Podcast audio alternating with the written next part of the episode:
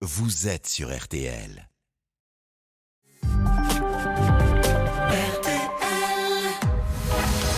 22h minuit, Parlons-nous. avec Cécilia Como sur RTL.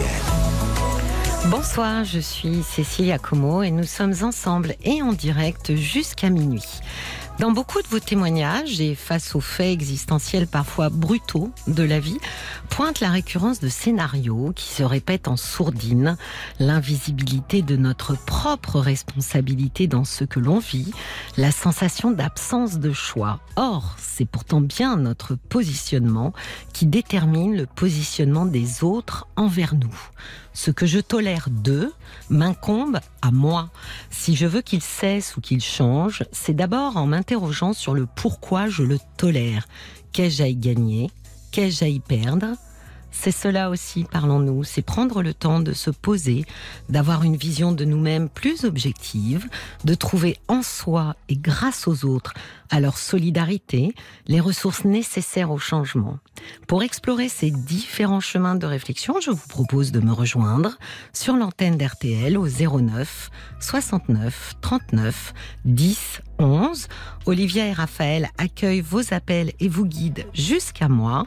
Vous pouvez également me joindre par SMS au 64 900, 35 centimes par message, ou sur notre page Facebook RTL-Parlons-nous. C'est Oriane Leport qui est notre chef d'orchestre et réalise cette émission. À tout de suite. Bonsoir Cécile. Bonsoir. Bienvenue Cécile, bienvenue dans Parlons-nous. Je suis ravie de démarrer Ouais, cette soirée avec je- vous. Moi aussi, moi aussi, je suis très émue de vous avoir au téléphone. J'ai le cœur qui bat. Waouh. Oula Bon, attendez, on va faire un petit peu de méditation. Je voudrais pas être responsable euh, d'une Euh, d'une hypertension. Non, Non, autant j'ai pas peur de passer à l'antenne, mais c'est de parler de moi qui me pose un problème Ah, en oui. fait. Oui, Pas du tout l'antenne, non, parce que je suis bien installée tranquillement, ça me pose pas de problème. c'est le sujet que vous allez Et évoquer. le sujet et ce que vous venez de dire, le texte que vous venez de dire à l'antenne, mais ça me parle tellement quoi. Ah, Mais oui. c'est tellement moi et c'est tellement tout ce que je sais pas faire quoi. Mais ça s'apprend. Cécile, en fait, Ouais. on l'apprend. On a une vie pour apprendre ça. C'est, c'est, ce n'est pas inné. Euh, personne euh, ne, ne fait ça. euh, s'interroge soi-même sur sa responsabilité, son placement vis-à-vis des autres.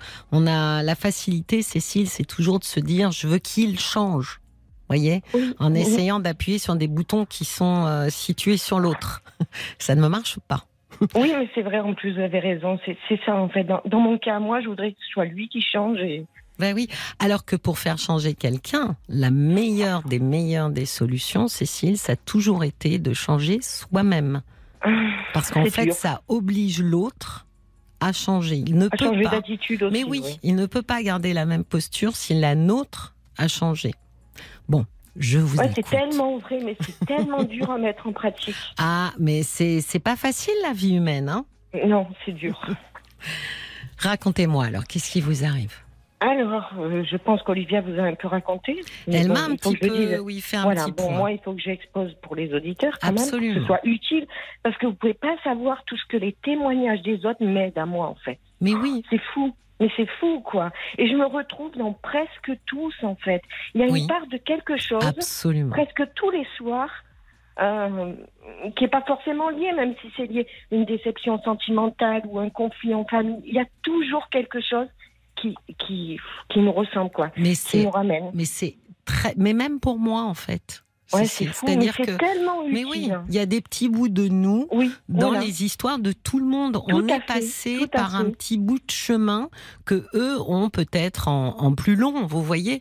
Mais ça, ça. résonne parce que on se dit j'ai fait un petit bout de chemin qui ressemblait à ça. Exactement, exactement. Et une, une aparté quand même, je voulais vous dire, Cécilia, Oui. je vous, je vous trouve super en fait. Alors je suis super, c'est peut-être pas le mot, mais comment dire, j'adore Caroline Dublanche, elle Oui. est psy, elle a les clés. Et, Oui. Et là, vous- êtes sa remplaçante. Vous étiez là l'année dernière?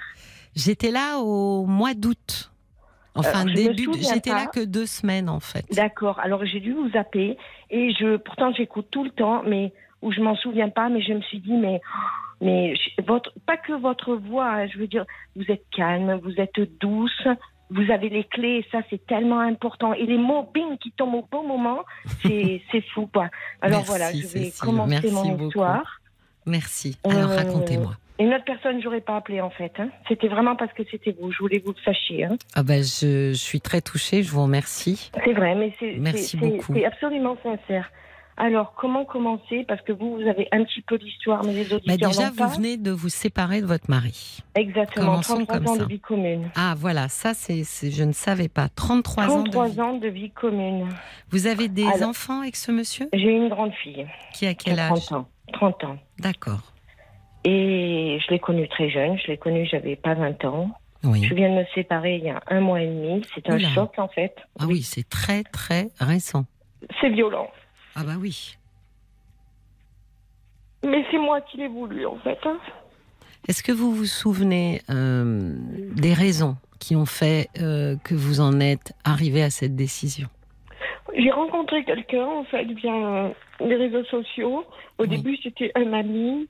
Pendant Oui. cinq ans, je le connais depuis cinq ans en fait.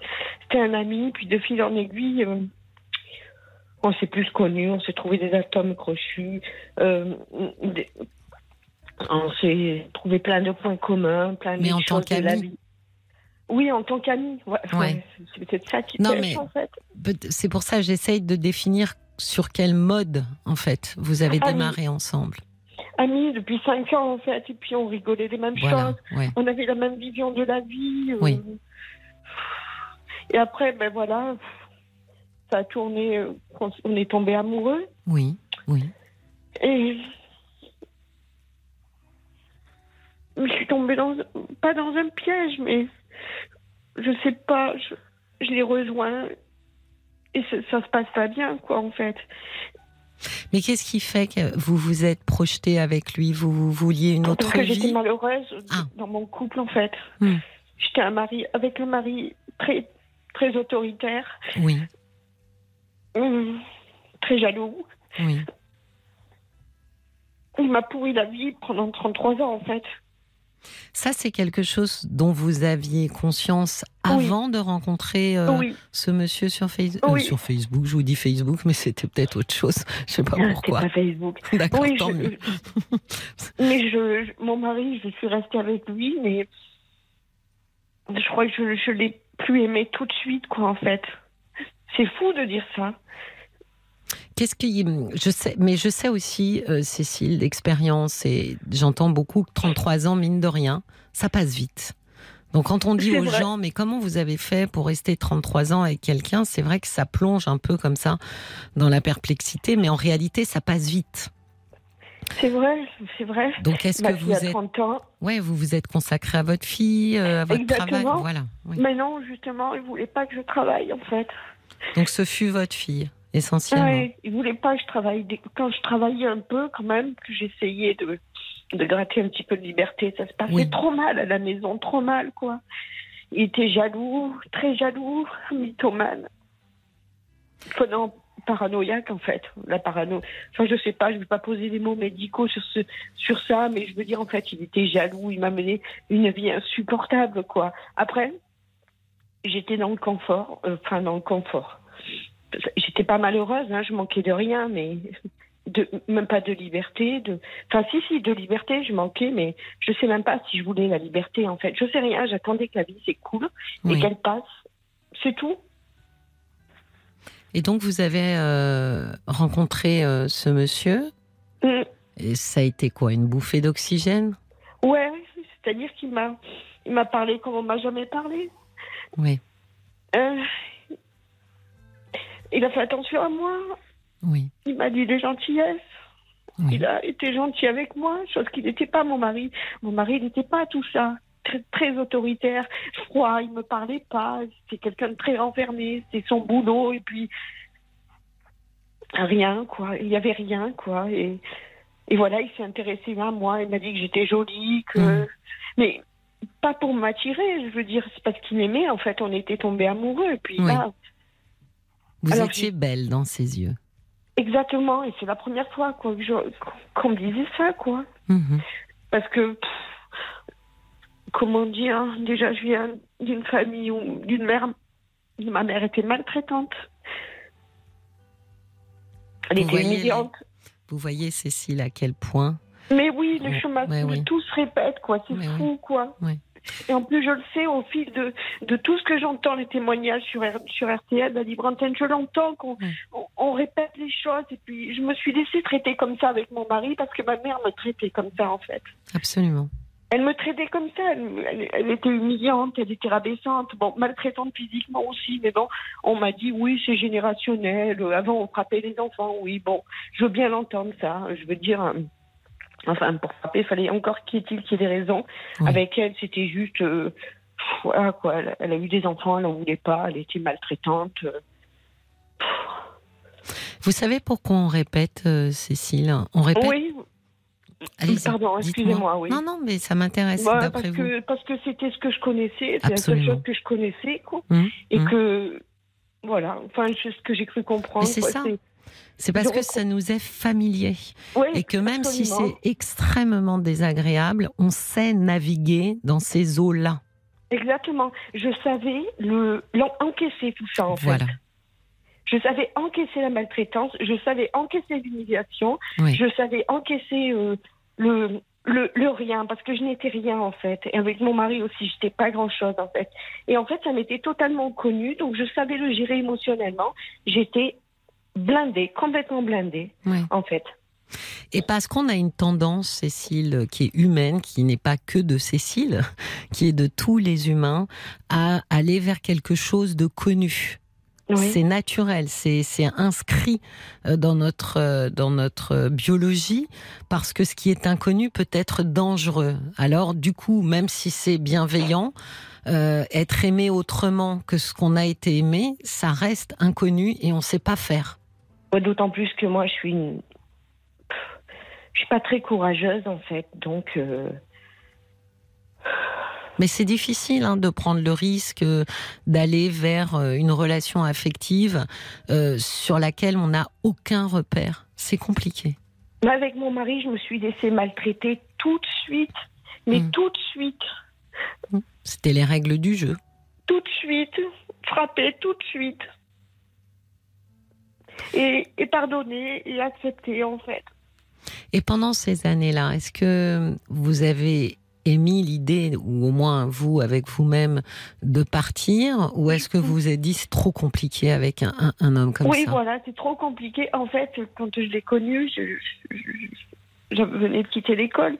Donc, en fait, j'ai eu ma fille euh, un an et demi après, deux ans. Et puis, j'ai plus eu de parcours professionnel, en fait. Donc, il me tenait comme ça. Bien sûr.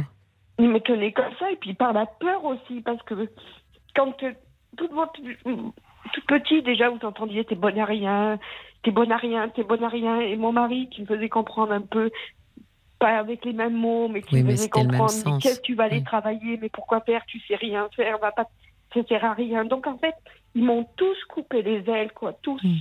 Et je me suis jamais sentie capable de rien du tout, quoi. J'ai juste attendu que la vie, elle passe, quoi. Et votre fille, en, en grandissant, quand elle a eu 20 ans et plus, est-ce qu'elle vous a parlé euh, de cette relation que vous aviez avec son père? De Bah, en dire, fait, écoute, c'est étrange. c'est une enfant formidable. Oui, Euh, je veux dire, euh, elle-même, elle me protège. Moi, je la protège du mieux que je peux aussi, quoi. Qu'elle n'a pas besoin de protection. Elle sait juste que je l'aime, quoi. oui. Mais euh, on a des très bonnes relations. Je veux dire, euh, ma fille, elle, a- elle avait peur de son père au- aussi, en fait. Et elle, aujourd'hui, elle le regrette. Elle m'a encouragée à partir, ma fille. Voilà, c'était ma question. Oui, oui. Elle Elle m'a trouve- encouragée à partir, elle m'a encouragée, elle a, elle a tout fait en sorte, elle m'a motivée quand elle a su que j'avais quelqu'un dans ma vie. Ça ne Oui. m'était jamais arrivé, ça jamais.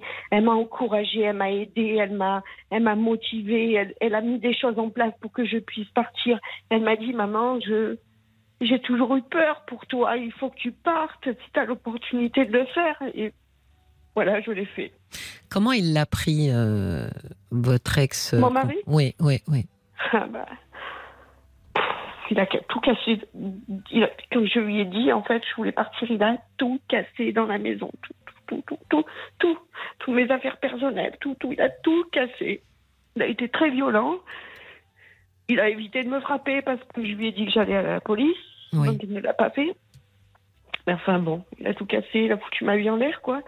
Et après, je, ma fille est venue me chercher, je me suis réfugiée à l'extérieur, ma fille est venue te chercher, puis je suis partie avec deux sacs et, et voilà.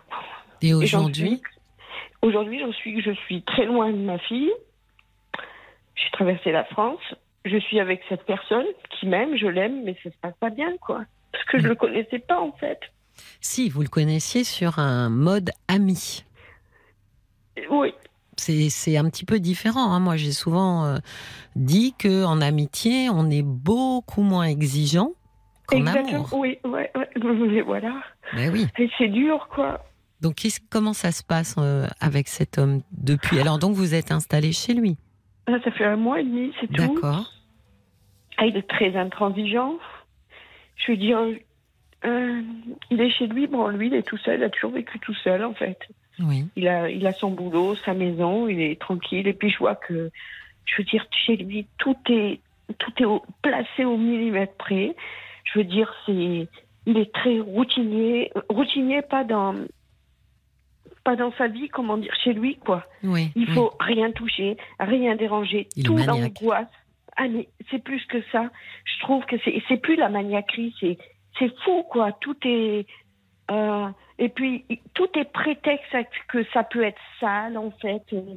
Je vais, je vais, vous, je vais vous donner un exemple. L'autre fois, j'étais, j'étais sur la terrasse, il faisait, c'était frais, j'étais sur la terrasse, on était assis sur les, sur les escaliers, et puis à un moment, je me suis euh, allongée sur la terrasse et j'avais mes cheveux qui sont longs sur la terrasse et, on continuait à discuter, mais moi j'étais juste allongée sur la terrasse comme ça. Et il me dit, mais et tu vas pas te laver la tête, tu vas te mettre sur les oreillers comme ça en allant te coucher? Hmm. Je veux dire, euh, je veux dire, moi ça me semble tellement fou. Je veux dire, c'est, je, je, sais pas, je crois que je, là, je sais même pas quoi vous dire de lui.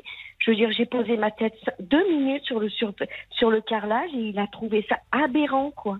Aberrant. Oui, parce que je pense que là, vous avez raison. Ce monsieur, il est, euh, ce qu'on, enfin, il est phobique. Oui, absolument. Voilà, donc ça déclenche chez lui, en fait, quelque chose d'intolérable, quoi, à l'intérieur. Voyez Absolument. Il fait des montagnes, mais de n'importe quoi. Hum. C'est fou, quoi de, de, de, de, de mais de tout, du genre, il a la vaisselle, il lave d'abord la vaisselle à la main et après il la met au lave-vaisselle. Je lui, je lui dis, bah, mais, vous voyez, oui. mais, je, mais je lui dis, mais j'ai jamais vu ça. Il me dit, mais comme ça, le lave-vaisselle, il n'est pas sale. Mais vous voyez, ça, c'est des exemples, mais j'en ai des tonnes. Oui. Et moi, j'ai pas ma place là-dedans. Non, mais c'est surtout que, en fait, comme il est extrêmement euh, phobique, il a des tocs. Très certainement, il a des espèces de rituels où les choses doivent être à une certaine place. Euh, Exactement. Euh, souvent, il y en a qui ont se balade avec, vous savez, l'aspirateur à main, pratiquement greffé sur leurs bras, parce que dès qu'on mange un truc, ils sont derrière nous, quoi. C'est un peu ça, en fait. Mais ça, je ne le savais pas avant de venir. Alors après, est-ce que je serais venue ou pas Je ne sais pas, parce que je pouvais toujours me dire, mais il va changer. Je lui ai dit, tu inclus quelqu'un dans ta vie, tu comprends que ça peut pas être pareil. Mais je vois qu'il prend sur lui, il fait des efforts, mais je vois qu'il est malheureux, lui. Oui, mais est-ce qu'on lui a déjà dit, euh, ou est-ce qu'il s'est rendu compte que, effectivement, il n'était pas juste euh, maniaque, il était phobique, c'est-à-dire que ça envahissait complètement euh, sa vie sociale, parce qu'effectivement, inviter des gens pour ensuite pas supporter. Et il ne peut pas, il invite ben personne. Ben voilà, donc vous voyez que ça a déjà un impact extrêmement important. C'est le mot phobique que je dois lui dire, c'est phobique ben parce que lui, il dit qu'il est maniaque. Non, il n'est pas maniaque, il est phobique, c'est-à-dire qu'il a une phobie. Euh, de, de, la saleté, du dérangement, euh, de ce qui traîne. Vous voyez, il s'est imaginé que dans, dans vos cheveux, il allait y avoir quelque chose. Il est anxieux. Il est anxieux, en fait. Oui, parce que les phobiques, c'est une réponse à une anxiété, à une angoisse. Alors, souvent une anxiété généralisée, donc ils n'en ont pas conscience. Oh, ah oui, je pense qu'il n'en a pas conscience. Voilà, et c'est une, la, phobie est une réponse à une angoisse. Une angoisse générale. Le problème, c'est qu'évidemment, on ne sait pas de quelle angoisse on parle, ah ni, lui, ni les gens qui sont autour. Euh, mais là, euh, à partir du moment où une phobie euh, invalide notre vie sociale, il y a un problème. Quand c'est envahissant, il y a un problème. Mais, mais, mais je pense qu'il est malheureux de ça. Mais il me dit que non. Parce qu'il me dit, moi, je fonctionne comme ça. Quand c'est comme ça, je vais très bien. Et moi, Oui. je lui dis, mais où elle est ma place là-dedans? Oui, mais parce que vous voyez, face à l'angoisse, et comme il vivait seul, Cécile, il a Oui. mis en place une réponse automatique à l'angoisse. Et c'est vrai que les gens qui euh, ont des TOC, hein, des troubles euh, obsessionnels compulsifs, répondent à chaque fois, ça les soulage. Vous voyez, ce- quand ils passent l'aspirateur cinq fois Oui, par jour, Ils se sentent mieux. voilà, c'est ah, voilà, c'est propre, euh, c'est nickel. Ils sont tranquilles pour un moment, jusqu'à ce que leur œil tombe sur euh, autre chose. Absolument. Mais, vous, mais c'est exactement ça. Oui, mais donc exactement ça. ça veut dire qu'il a euh, trouvé, comme il vivait seul, bah ça avait pas tellement d'importance, mais enfin, sauf que ça oblige qu'il ne peut pas recevoir et faire des fiestas ou des dîners chez lui, parce que ça pas. doit le mettre dans une anxiété, mais terrible de voir les gens. impossible. euh, impossible. bah oui, vous Sa cassez. propre famille ne vient pas chez lui. Ben voilà. Donc vous voyez que ça a des répercussions. euh, Sur sa vie sociale, sur abs- sa vie familiale. Oui, oui. Donc à partir de là, on dit que ce trouble, il devient envahissant. Parce qu'en fait, on s'enferme sur nous-mêmes. Parce que si c'est pas vous qui venez euh, vivre chez lui parce que vous êtes tombée amoureuse de lui, euh, il est tout seul, hein, ce monsieur. Ben oui, alors, mais il a toujours été tout seul. Alors maintenant, je comprends mieux, quoi, parce qu'il Ben a oui. eu, il a eu des compagnes, mais elles sont pas restées en fait. Mais non, c'est Et ça, il insupportable. me l'a pas dit, quoi. Oui, parce qu'il y a une forme de déni d'abord. euh, Oui. c'est, Oh, oui, oui, vous absolument. voyez, il vous dit absolument. maniaque, alors que Absolument. c'est pas oui, du oui, tout il le mot. maniaque. Voilà. Ah mais absolument, mais, mais c'est tout à fait ça. Il se dit maniaque, mais il est totalement dans le déni. Mais oui, Il va très bien. Il m'a dit, moi, je suis juste propre et ordonnée. mais oui, mais non, Mais c'est pas ça. mais non. Mais c'est pas ça. Je veux dire, dans son dans son garage, il a il a des clous pour mettre la pelle et le balai. Et puis sa pelle est tombée tout le temps au clou. Et moi, ce que j'ai fait, j'ai pris une petite ficelle et dans le trou de la pelle, Oui, j'ai mis un petit bout de ficelle pour que ça accroche Oui. mieux au clou. Et là, la, la pelle touchait le manche à balai, il n'a pas supporté. oh bah oui, bon, là c'est écrit, Cécile, Ah, c'est mais genre, écrit. moi, voilà quoi. Ah non, mais c'est écrit. Vous que- voyez, c'est Bah oui. vous voyez, c'est hallucinant quoi. Ah oui, non, non, mais là c'est écrit qu'il a, euh, il a vraiment un TOC, euh, des TOC, des, enfin un trouble obsessionnel compulsif, c'est majeur. C'est-à-dire que vous avez vu que si euh, la pelle se met à toucher euh, le Le bout manche, du manche à balai. voilà, et ben d'un seul coup ça déclenche. Et puis alors vous savez que ça déclenche. C'est pour ça qu'on dit obsessionnel, c'est que en fait il ne peut plus décrocher ensuite. S'il ça, remet pas les choses. Voilà. Sinon, ça va pas. Il ne peut pas euh, penser à autre chose. Ça devient obsessionnel.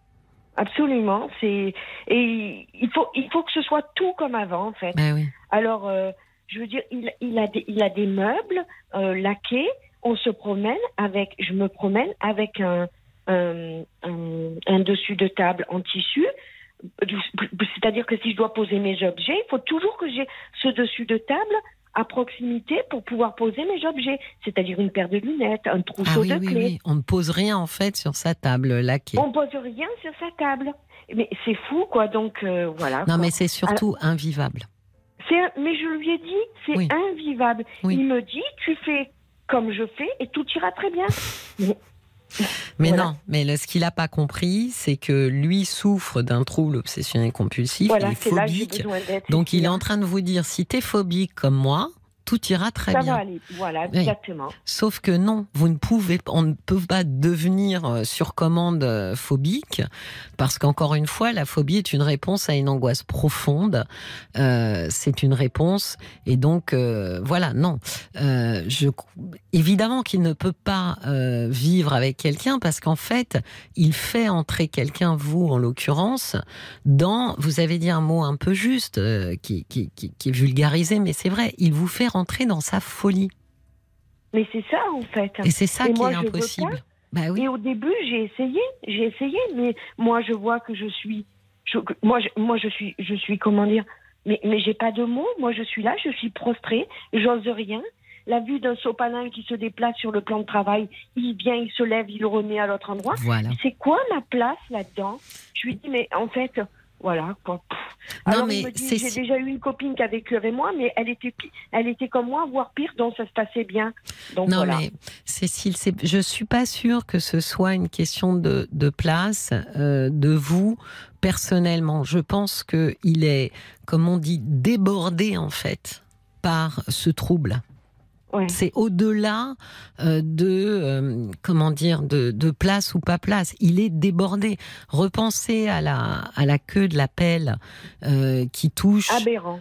Bah, vous voyez comment ça l'a tout de suite débordé. Mais voilà. Donc le problème, c'est que vous, n'importe qui d'autre, là, il est enfermé dans quelque chose où personne, à moins effectivement d'être dans le même, dans la même phobie, personne ne peut euh, fonctionner comme ça. En moi, vérité, c'est pas à vous de devenir phobique. En vérité, c'est à lui de traiter cette phobie. D'abord parce que ça lui pourrit la vie. Qu'il en ait, qu'il en ait conscience? Alors ça, ça va être, euh, ça va être toute euh, effectivement la finesse. euh, la finesse, c'est de lui faire comprendre sans le vexer. Euh, c'est le faire sortir du déni. euh. Il y a des mots à pas utiliser, quoi, en fait. Ouais, je pense que Faut là, il- le braquer. Ouais, là, il va falloir euh, la jouer fine, comme on dit. On... euh, Olivia a quelques messages pour vous, euh, Ah, je veux Cécile. bien. Bonjour. Alors, on a un message de. Béatrice. Excusez-moi, mais j'adore les bonjours d'Olivia quand même. Bonjour C'est tellement mignon et frais. On a un message de Béatrice qui dit, du coup, par rapport au début et à votre passé, arrêtez de vous dénigrer. Depuis toujours, personne ne vous a appris à avoir confiance en vous. Vous n'êtes pas coupable. Ensuite, on a un message d'Audrey qui dit Cette dame a besoin de digérer sa relation de 33 ans. Elle n'est peut-être pas tombée sur la bonne personne. On a aussi Lionel qui dit Cécile, il, rien n'arrive par hasard. Cet homme a juste permis, euh, vous a juste permis de vous sauver de votre mari violent et d'en prendre conscience. Prenez votre envol. Si c'est pas cet homme-là, ce sera un autre. Ouais, non, mais ça me touche, ça, Voilà. ce que vous venez de lire, Olivia, c'est tellement vrai. Et il y a un deuxième aussi de la Merci mouette d'Annecy qui dit ce qu'il y a de positif dans votre, dans votre situation, c'est que vous avez réussi à quitter votre mari et à prendre conscience de la maltraitance, ce de ce qu'il vous faisait subir. Maintenant, vous êtes prête pour de nouveaux horizons amoureux. Voilà. C'est Oh, tellement c'est- juste. Et vous savez, Ah oui, Lionel- mais oui, merci à eux. mais Cécile, Lionel, Lion- oh, Lionel, je remets dans le bon sens les, les voyelles et C'est les à consonnes. fait ça ce qu'il a dit, Oui, en fait. en fait, c'est voilà, il y a quand même cette idée-là derrière que je pense que vous cherchiez une porte de sortie. euh, de sortie de ce couple qui était devenu euh, invivable et, et dangereux si on entend même ce que dit votre fille. Donc euh, vous cherchez une porte de Oui, sortie c'était dangereux. et la main de cet homme vous a extirpé de ce couple parce que finalement vous l'auriez pas fait sinon. Non, je l'aurais jamais fait. Donc c'est déjà une très bonne chose. C'est voilà. Je l'aurais jamais fait, sinon. Ben oui, il vous fallait quelqu'un pour vous tirer en fait hors du couple.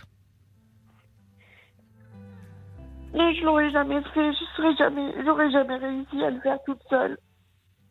Aujourd'hui, euh, quels sont euh, finalement, en termes d'autonomie quand même, Cécile, quelles sont vos, vos ressources, vos moyens Qu'est-ce qui, Comment vous envisagez la suite? Je ne sais pas. Ouais. Mais voilà, financièrement, je suis bloquée en plus. Oui, Ben, il faut. Mais c'est pas un problème. Je vais travailler. Je peux faire n'importe quoi. De toute façon, c'est pas un souci. Mais faut repartir, quoi. Puis où, quoi? Moi je pense que honnêtement, la première oui. chose, ça serait de trouver un boulot. Je suis d'accord avec vous, n'importe lequel. Quelque Oui, chose oui. qui vous donne cette autonomie à vous, Ouais. Et qui Qui- me donne confiance. Exactement, où vous vous sentiez valorisé, de dire bah, c'est peut-être un petit boulot, mais en tous les cas ils sont contents de moi, je le fais bien, Ouais, ça, Et- j'ai pas peur. Ça. et j'ai une nouvelle routine quoi, euh, qui est une routine de bah, de me le- d'aller travailler, de revenir, de rencontrer d'autres gens. Je pense moi que ça c'est vraiment le- le- la chose la plus importante. Ici, sur place, hein, c'est ça? À faire Alors, ça d'abord? Moi, je pense que vous pouvez toujours tenter sur place. Dans le même temps, expliquer euh, à votre ami. Parce que quand même, je l'aime. Ben oui, c'est pour ça que. Mais ça va pas venir, ça va pas être possible en fait. Mais ça sera possible s'il vous entend ou si lui-même, au fond de lui, il y a quelque chose qui résonne et qui, même s'il vous le dit pas en face, hein, Cécile, même s'il vous dit pas oui, c'est vrai, il faudrait qu'au fond de lui, à un moment donné, tout seul, euh, au calme, euh, se dise, il y a peut-être quelque chose dans ce qu'elle dit qui est, qui est exact. Si vous lui demandez d'aller regarder sur Internet ce que c'est que un, trou- un TOC, un trouble obsessionnel compulsif, ce que c'est qu'un phobique euh, du ménage, du rangement, de la propreté, il va s'y retrouver, mais, mais incroyablement, quoi. Je pense qu'il va être troublé hein, de se dire, euh, tiens, c'est étrange parce que là, on parle de moi. Donc, s'il je pense qu'il en est conscient. Je pense qu'il en est conscient. donc, je pense que si vous arrivez à lui, à lui faire comprendre que, euh, que vous comprenez qu'il est angoissé, que vous comprenez que c'est compliqué pour lui, mais que lui aussi doit comprendre que euh, dans les règles qui sont les siennes, euh, il y a très, il y a quasiment pas de place pour quelqu'un, sauf quelqu'un qui serait exactement comme lui, ce que Oui. quand même euh, pas fréquent fréquent non plus. Hein. Oui, non, non. Euh, non. de dire si- voilà s'il a le temps de, de chercher euh, enfin vous voyez une petite annonce euh, recherche femme euh, phobique euh, enfin c'est le seul moyen hein, pour euh, être sûr donc essayez en- doucement de lui faire comprendre que il a il faut qu'il entende que ce qu'il a comment dire la manière dont il vit euh, n'inclut pas une autre personne et que c'est trop compliqué pour vous exactement. Ça, c'est des mots que je vais réécouter en podcast et je vais noter et je vais lui ressortir ça. oui Euh, ce que vous dites là, en fait. et Parce pouvoir que je veux pas le braquer, je ne veux pas le vexer, je Oui. veux pas lui faire de la peine. C'est quelqu'un de très gentil, en fait. oui Il a le cœur sur la main. Je veux dire, euh, il C'est est pour- adorable, mais Et Cécile, c'est pour ça qu'il faut peut-être l'aiguiller en lui disant, tu sais, je crois que c'est un peu plus que de la maniaquerie. Je comprends que c'est compliqué pour toi. Je pense que c'est un peu envahissant. Parce que c'est toujours envahissant la Mm. phobie. hein. oui. Donc il le sait très bien que quand il a ça qui est planté dans sa tête, il ne peut pas le retirer autrement qu'en allant euh, remettre le truc droit ou nettoyer. Il le sait que c'est envahissant. Donc de dire, je pense que c'est plus que de la maniaquerie, je pense que tu es envahi par ça. Et le problème, c'est que ce genre euh, de comportement exclut complètement toute personne à tes côtés. Ah oui, ah oui. Donc Oui, c'est à lui aussi de faire un dit, bilan. Mais pas avec ces mots-là. Mais c'est, c'est, c'est, c'est- oh, d'accord, ok, très bien. Il faut qu'il fasse Je un bilan. De toute façon, euh, je vais vous dire une chose. En général, les phobies euh, de ce type-là, elles vont pas en s'améliorant. Hein. Ah non, mais je crois que c'est pire que c'est pire qu'avant Bah parce oui. que il m'a décrit déjà petit, il était un peu comme ça en Bah fait, oui. bon, d'après ce qu'il dit. Mais là, en vieillissant, ça s'arrange pas du tout. Alors la bonne nouvelle, avez une bonne nouvelle, c'est que c'est très très bien euh, connu, euh, étudié. euh, ce trouble-là, on- on- les études académiques en parlent depuis pff, plus de 50 ans. Donc vraiment, et ça dit surtout que les thérapies qu'on appelle les TCC, thérapies Mhm. cognitivo-comportementalistes, Mhm, euh, sont obtiennent de très bons bons résultats. résultats, surtout D'accord. les, les comportements phobiques.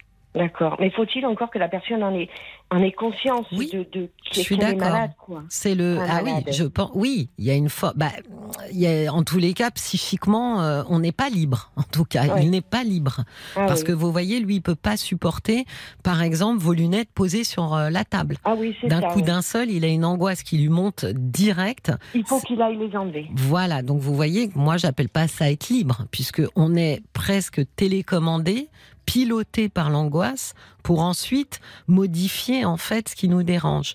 Donc évidemment que la première étape, c'est de lui faire comprendre que on est bien au-delà d'un maniaque. Un maniaque, il n'est pas envahi par ça, lui il l'est, et derrière de dire la vie pourrait être tellement merveilleuse entre nous si tu euh, acceptais euh, d'aller discuter euh, avec un thérapeute qui Oui. rencontre des gens comme toi toute la journée euh, et qui euh, leur apporte des solutions pour mieux vivre.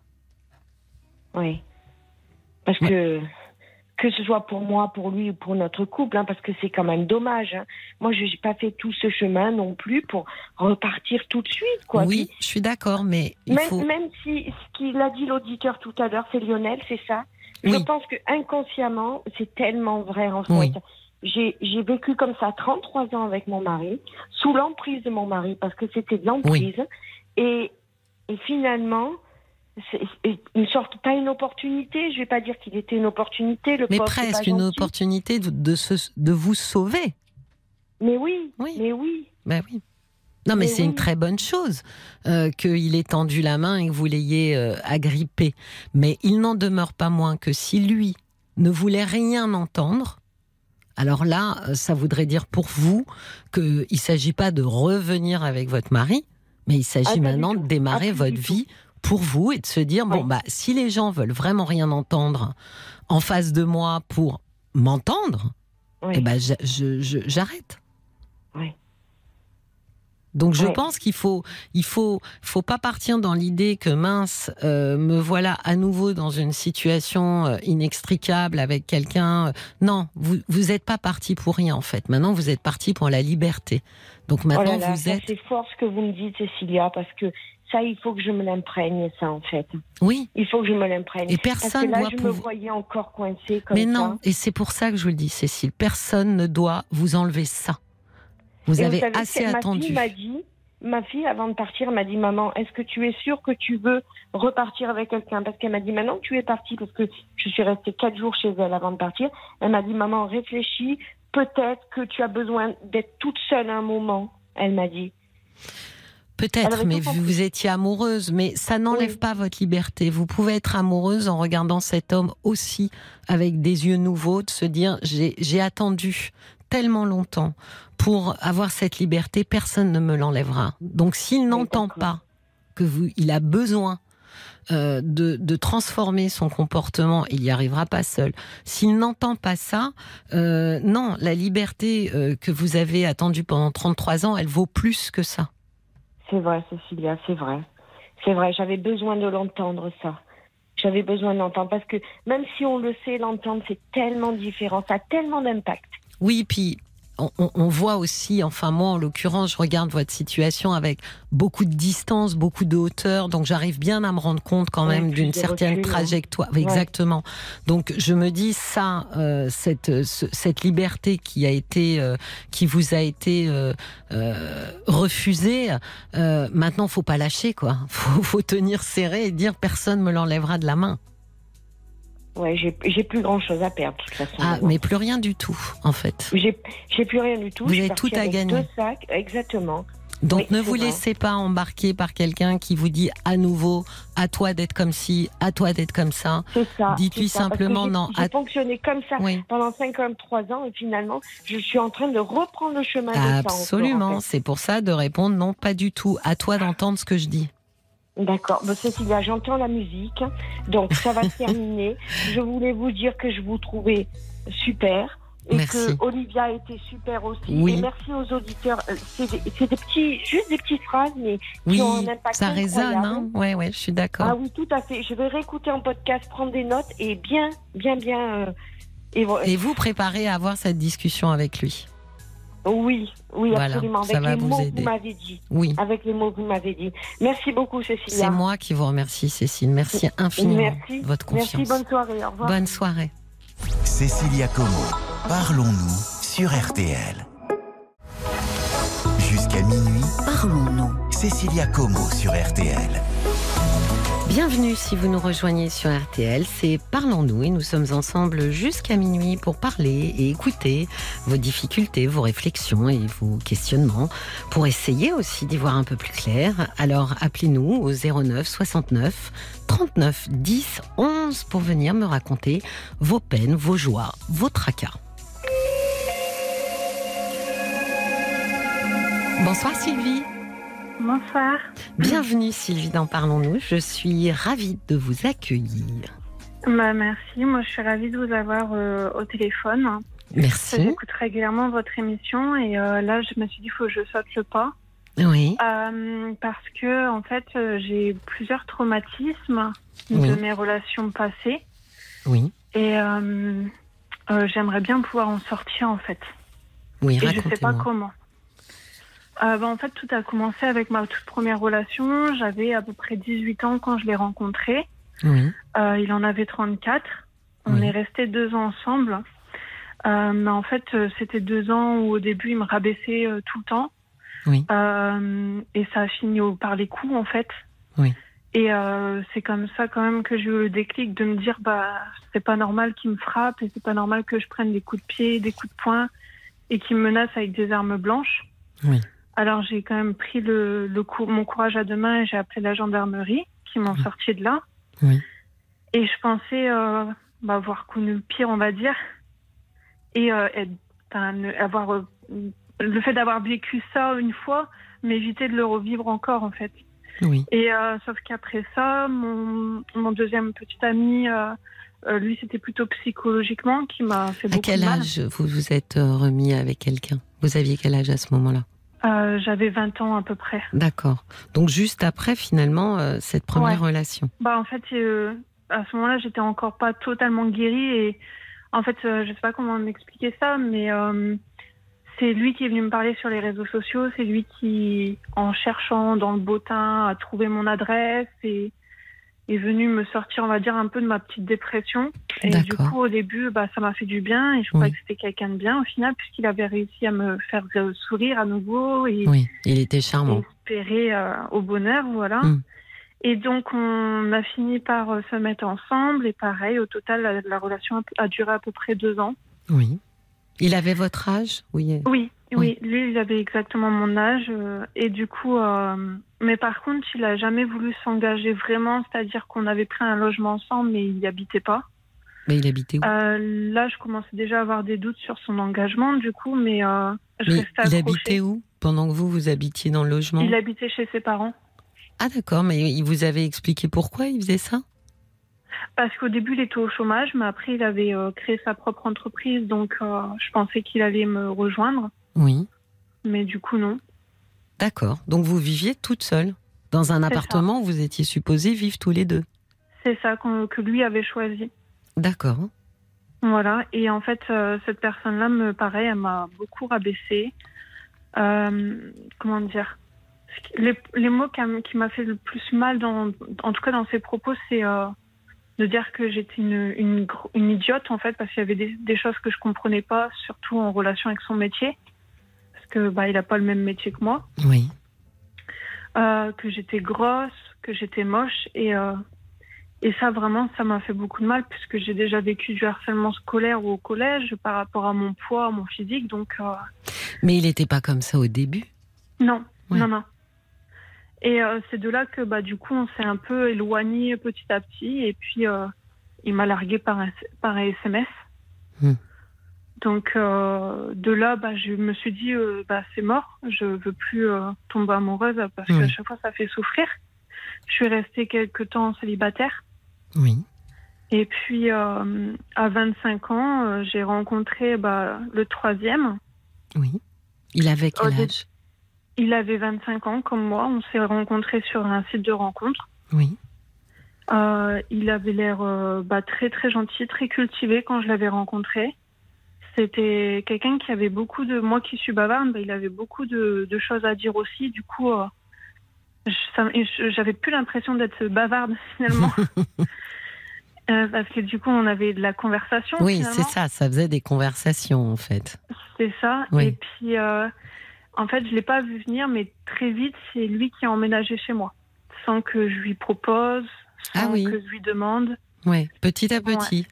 C'est ça. En fait, euh, ça a commencé par deux, deux jours à dormir chez moi, Oui. et puis un jour, il est jamais reparti, quoi. Oui. Donc, euh, mais euh, dans un sens, euh, je sais pas, peut-être euh, de peur de me retrouver à nouveau seule. J'ai jamais rien dit, quoi. Mais parce qu'il si habitait chez pas. ses parents? Aussi, ouais. Il habitait chez ses parents et par contre, là, il avait à peu près une heure de, de route entre chez ses parents et chez moi. D'accord. Donc c'était pour qu'on se voit plus souvent. Oui, donc du coup, vous n'avez pas osé non plus soulever le sujet de dire, mais finalement, euh, tu t'es installé chez moi. Non, voilà, Ouais. c'est ça. Mm. Et donc, euh, bah, au début, ça, ça a été dans le sens où je m'en suis pas rendu compte parce que je travaillais énormément. Oui, J'avais un travail très très prenant. Je faisais un peu plus de 40 heures par semaine. oui. Oui, donc vous partiez tôt, vous rentriez tard après une bonne journée. C'est ça. Et j'avais que le dimanche comme repos. Oui. Et, euh, et euh, bah, quand euh, j'étais célibataire, le ménage, je le faisais pas déjà tous les jours. Je Mhm. le faisais une fois tous les deux jours. Et comme j'ai un chat, bah, les poils, ça s'accumule. Mais bon. Oui. Mais là qu'il vivait chez moi, il a très mal pris que je fasse pas le ménage tous les jours. Mais Et en fait, je me suis rendu compte que trop tard, qu'il était un peu macho, en fait. Oui, mais enfin, il vous parlait du ménage à vous, mais pourquoi il le faisait pas lui? Bah, parce qu'il disait que c'était pas son rôle. Et Ah oui. euh, pourtant, il travaillait pas. Ah oui, Et, euh, et j'ai commencé à, au bout de, de quelques mois, j'ai commencé quand même à, alors c'est peut-être méchant comme mot, mais à péter les plombs, on va dire. bah, j'imagine. Dans le sens où euh, moi, je rentrais du boulot à 22 heures, j'étais crevée de ma journée, il fallait encore que je fasse le ménage, le, Ah le repas. Oui, alors que lui, il n'avait pas, travaillé. alors que lui, il n'avait pas Mmh. travaillé et que lui, il se levait à des 14-15 heures. Quoi. D'accord. Donc, euh, et de là, euh, je sais pas, je, je sais pas pourquoi, mais j'ai pas eu le courage non plus de. Parce que j'étais vraiment très amoureuse quand même. Qu'est-ce qui vous plaisait chez cet homme, Sylvie? Son assurance. Hmm. Il Quel- doutait jamais de lui. Oui, quelque chose que vous ne possédiez pas. Ouais, tout Ouais. à fait. Ouais. C'est vrai. Et, euh, et pourtant, tout le monde me disait que c'était pas quelqu'un de bien pour moi. Mon médecin traitant, mon psy, me l'avait Oui. déjà dit aussi. Oui, mais vous, Même vous étiez admirative. Ouais. Et Mm. euh, j'ai fait la bêtise de, me- de lui laisser quand même une chance, de me dire qu'il pouvait peut-être changer. Oui. Et puis bah finalement, euh, bah non, il a jamais changé. Et puis avec sa famille, c'était de pire en pire en fait. C'est-à-dire Parce qu'il n'était pas le seul à me rabaisser et à m'insulter en longueur de journée. Il y avait euh, sa, sa mère, Oui. sa sœur, son Oui. beau-père aussi. Oui. À chaque fois, il, il y avait quelque chose qui n'allait pas quoi. Soit j'étais une mauvaise, euh, une mauvaise, euh, comment dire, une mauvaise partenaire Oui. pas dire épouse puisqu'on n'avait jamais été mariés, Euh, soit euh, euh, j'étais une fainéante à leurs yeux, ou alors ils me disaient que j'avais aucun style, que je savais pas m'habiller, que Ah oui, c'était le mépris, euh, c'était familial chez eux. ouais c'est ça. Oui. Waouh. Et euh, j'ai toujours eu l'habitude de tout garder pour moi.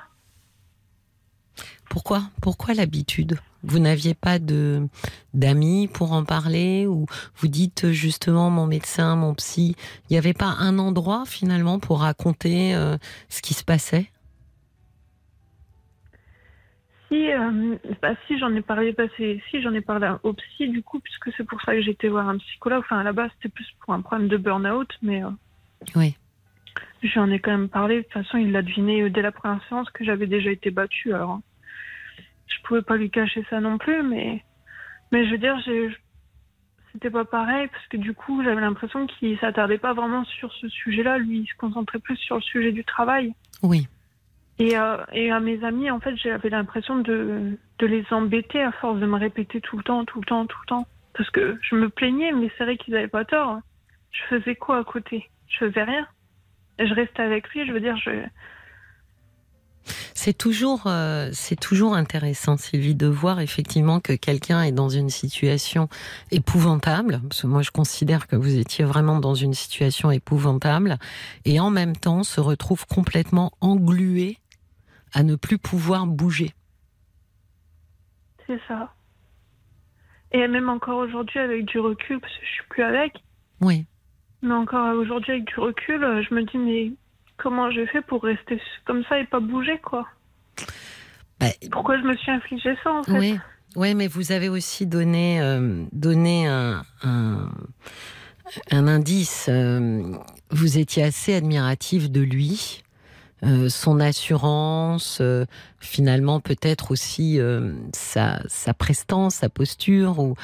Et je pense qu'une partie de vous était suffisamment flattée euh, d'avoir été euh, choisie par lui pour endurer en fait tout ce qu'il vous faisait endurer à côté. Ouais, c'est possible. Parce que vous le trouviez cultivé, intelligent, parlait bien. Voyez, or vous, quand, quand j'écoute l'histoire un petit peu comme ça en filigrane, Sylvie, vous dites que vous n'avez jamais eu confiance en vous, que c'est compliqué l'estime de vous-même. Donc il y a, compliqué, ouais. Voilà, donc il y a quelque chose d'assez euh, d'assez narcissique, hein, euh, au sens de ça me fait du bien qu'un homme comme lui s'intéresse à quelqu'un comme moi. Et si ça doit passer par du mépris, de la dévalorisation, euh, bah c'est pas grave. Je vais serrer les dents. Ouais, mais bon, ça me faisait quand même du mal, quoi. Bien sûr. Parce que j'avais arrêté de m'alimenter pendant un temps parce que je voulais maigrir à un point où je voulais lui plaire, en fait, mais jamais, en deux ans de relation, il m'a jamais dit que j'étais belle ou que. Mais oui. C'est ça que vous Et, euh, attendiez. C'est qu'à un ouais, moment, il sûr. puisse déclarer finalement euh, son amour et que finalement il reconnaisse que vous étiez quelqu'un de bien et qu'il était heureux avec vous. Bah ouais, je demandais pas à être flattée tous les jours, mais une fois de temps en temps, recevoir un compliment, ça fait toujours du bien. Bien sûr. Et j'en avais jamais reçu. Et, et aujourd'hui, ce traumatisme-là, que ce soit du premier, du deuxième ou de la troisième relation, ça revient. Ça revient par pic, on va dire, même quand je suis seule, parce que là, actuellement, je suis célibataire, du coup. C'est vous qui l'avez quitté, euh, cet homme? Euh, Oui, parce que j'ai cru qu'il allait être violent envers moi, en fait. Un soir où il a tout cassé dans l'appartement et j'ai cru qu'il allait me frapper, alors j'ai appelé le 17. Oui. Et comme le bail était que à mon nom, bah. Ils l'ont mis dehors. Les gendarmes, ils l'ont mis dehors. Je, vous dis ça parce que je vous trouve quand même, euh, Sylvie, extrêmement courageuse. Je ne sais pas si vous. C'est ce que tout le monde me dit, mais je m'en rends pas vraiment voilà, compte. J'allais dire, je ne sais pas. Je ne sais pas si vous vous en rendez compte. Donc apparemment non. Euh, mais la première fois euh, et, et, la fois, euh, la troisième fois, c'est quand même extrêmement compliqué. C'est d'ailleurs pour ça malheureusement que beaucoup de femmes le font pas, euh, de se diriger effectivement vers la gendarmerie parce que les, femmes ont peur en fait des répercussions, ont peur que justement la colère euh, du monsieur enfle encore plus. Et moi, je trouve qu'il y a un instinct de survie chez vous euh, extrêmement euh, solide et salvateur, qui vous a quand même sauvé la peau deux fois. et je pense qu'il faut que vous vous appuyiez sur ça. Ouais, bah effectivement, parce que surtout que là, il me harcèle, je suis obligée de vivre au cachet.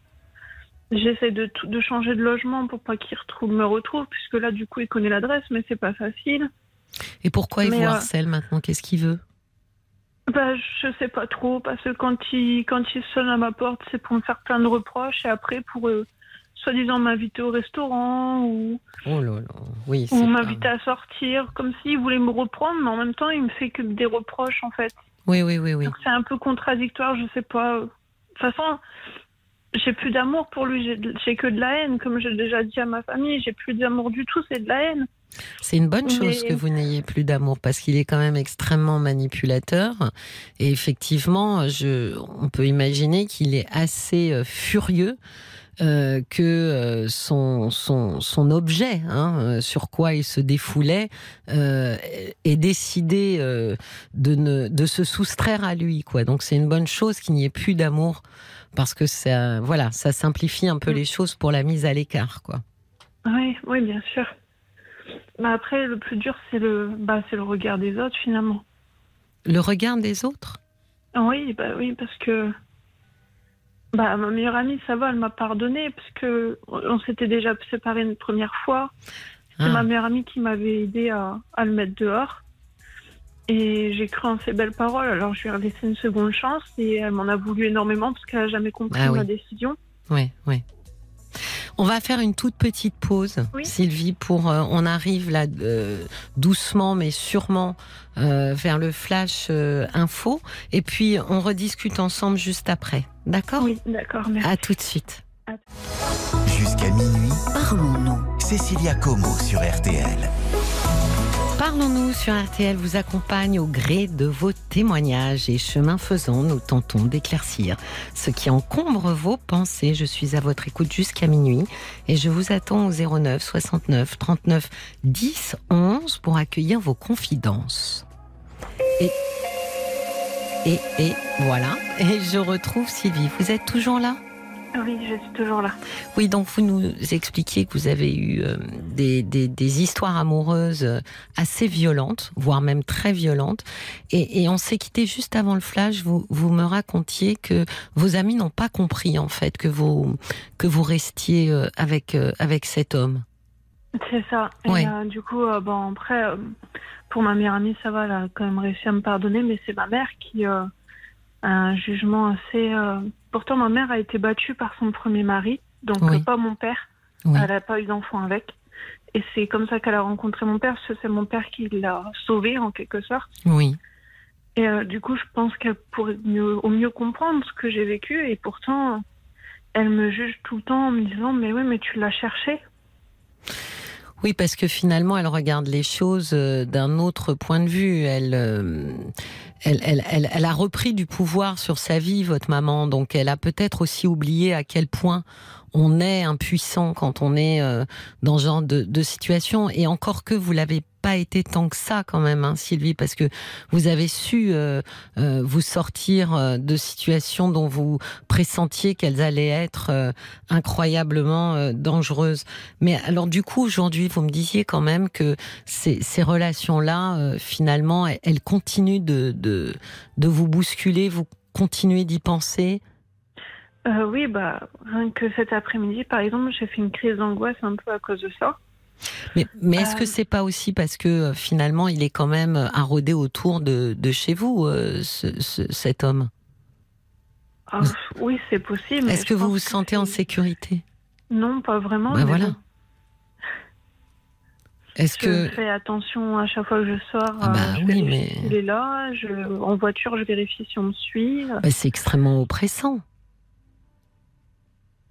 Mais bon, j'ai pas vraiment le choix pour le moment. Je sais, mais c'est pas. Enfin, je ne suis pas euh, très étonnée que vous ayez des crises d'angoisse parce que vivre en permanence sur le qui-vive, euh, en insécurité, dans le stress de pouvoir euh, effectivement se retrouver nez à nez avec lui, ça met finalement votre cerveau en alerte perpétuelle c'est épuisant déjà en termes euh, euh, d'énergie psychique, c'est extrêmement fatigant. Les gens qui ont euh, subi des stress post-traumatiques le savent bien parce qu'ils sont dans cet état de vigilance, d'ultra-vigilance permanente et c'est absolument épuisant.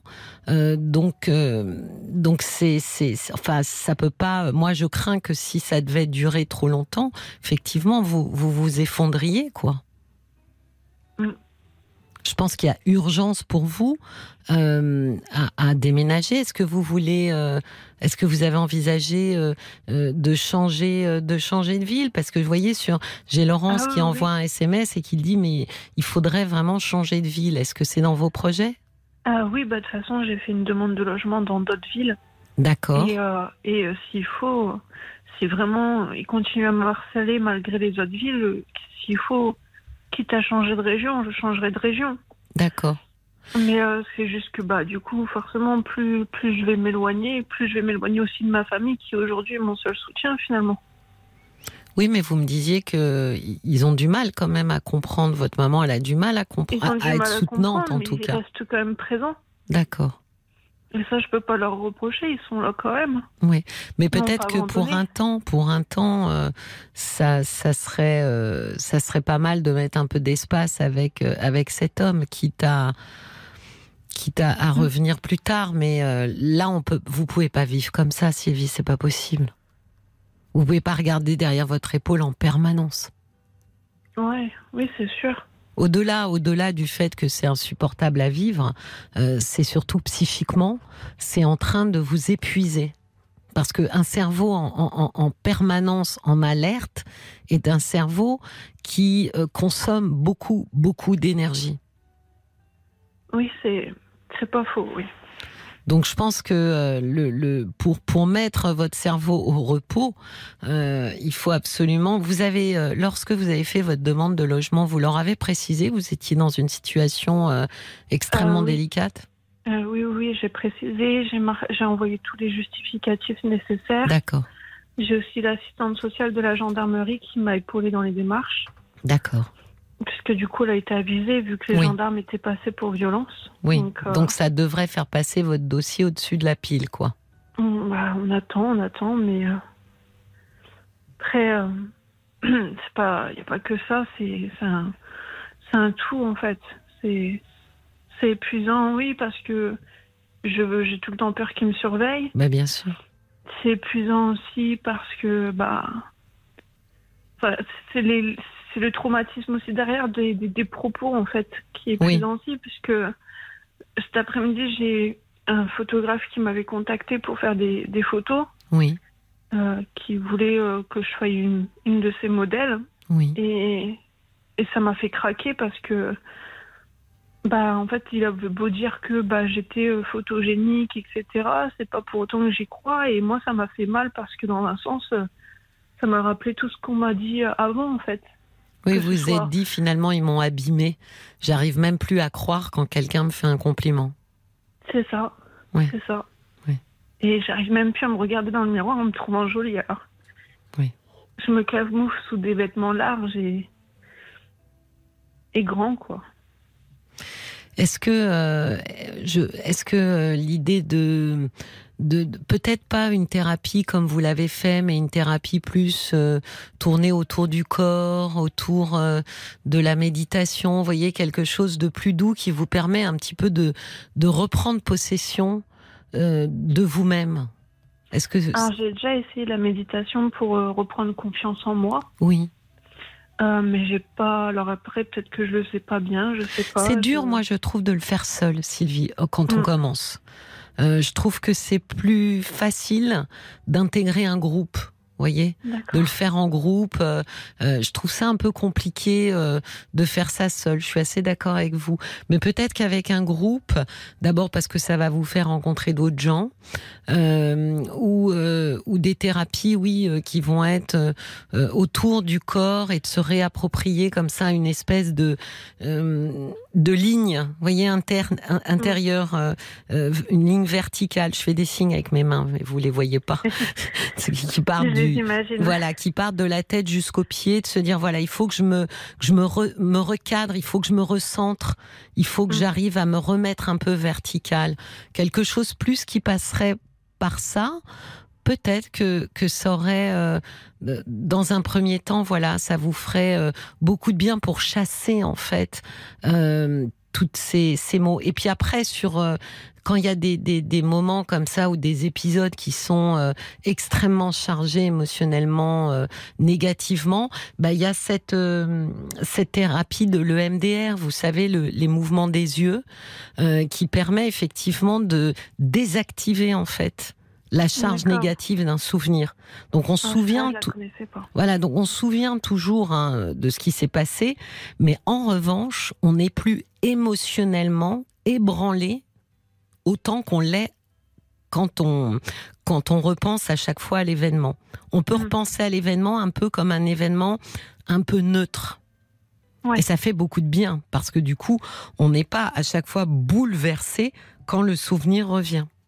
Mhm. Ça s'appelle. EMDR. Alors c'est un acronyme d'un mot anglais qui dit Eyes Movement, euh, je ne sais plus, euh, euh, DR peut-être. je l'ai dit 20 fois, mais des Desensibilisation. Voilà, j'ai le D. Enfin bref, EMDR. Tout le monde ne parle que avec l'acronyme. Je pense que ça pourrait vraiment vous soulager d'évoquer. C'est assez rapide, c'est assez efficace, hein, Sylvie. Il s'agit d'évoquer un souvenir très douloureux. Et ensuite, euh, par des mouvements, euh, donc droite-gauche des yeux, euh, hémisphère droit, hémisphère gauche du cerveau, euh, on en fait se désensibilise la charge émotionnelle. Ça fait du bien. C'est-à-dire qu'on peut ensuite revisiter l'é- l'événement euh, en ne ressentant plus du tout euh, autant de négativité dans l'émotion. C'est pas Ouais, bah, agréable. on transforme. ouais. Voilà, on le transforme pas en un truc super chouette, mais en revanche, c'est plus envahissant comme ça a pu l'être Mm. et c'est plus douloureux surtout. Et je pense bah que ouais. ça pourrait vous aider de manière assez concrète et rapide. Oui, bah ouais, surtout que là, la, celle de la gendarmerie, elle m'avait dit que, en gros, j'étais un peu tombée dans le dans un cercle vicieux en quelque sorte, et ça, Oui. ça m'effraie parce que je me dis, je suis, enfin, je suis encore jeune, Absolument.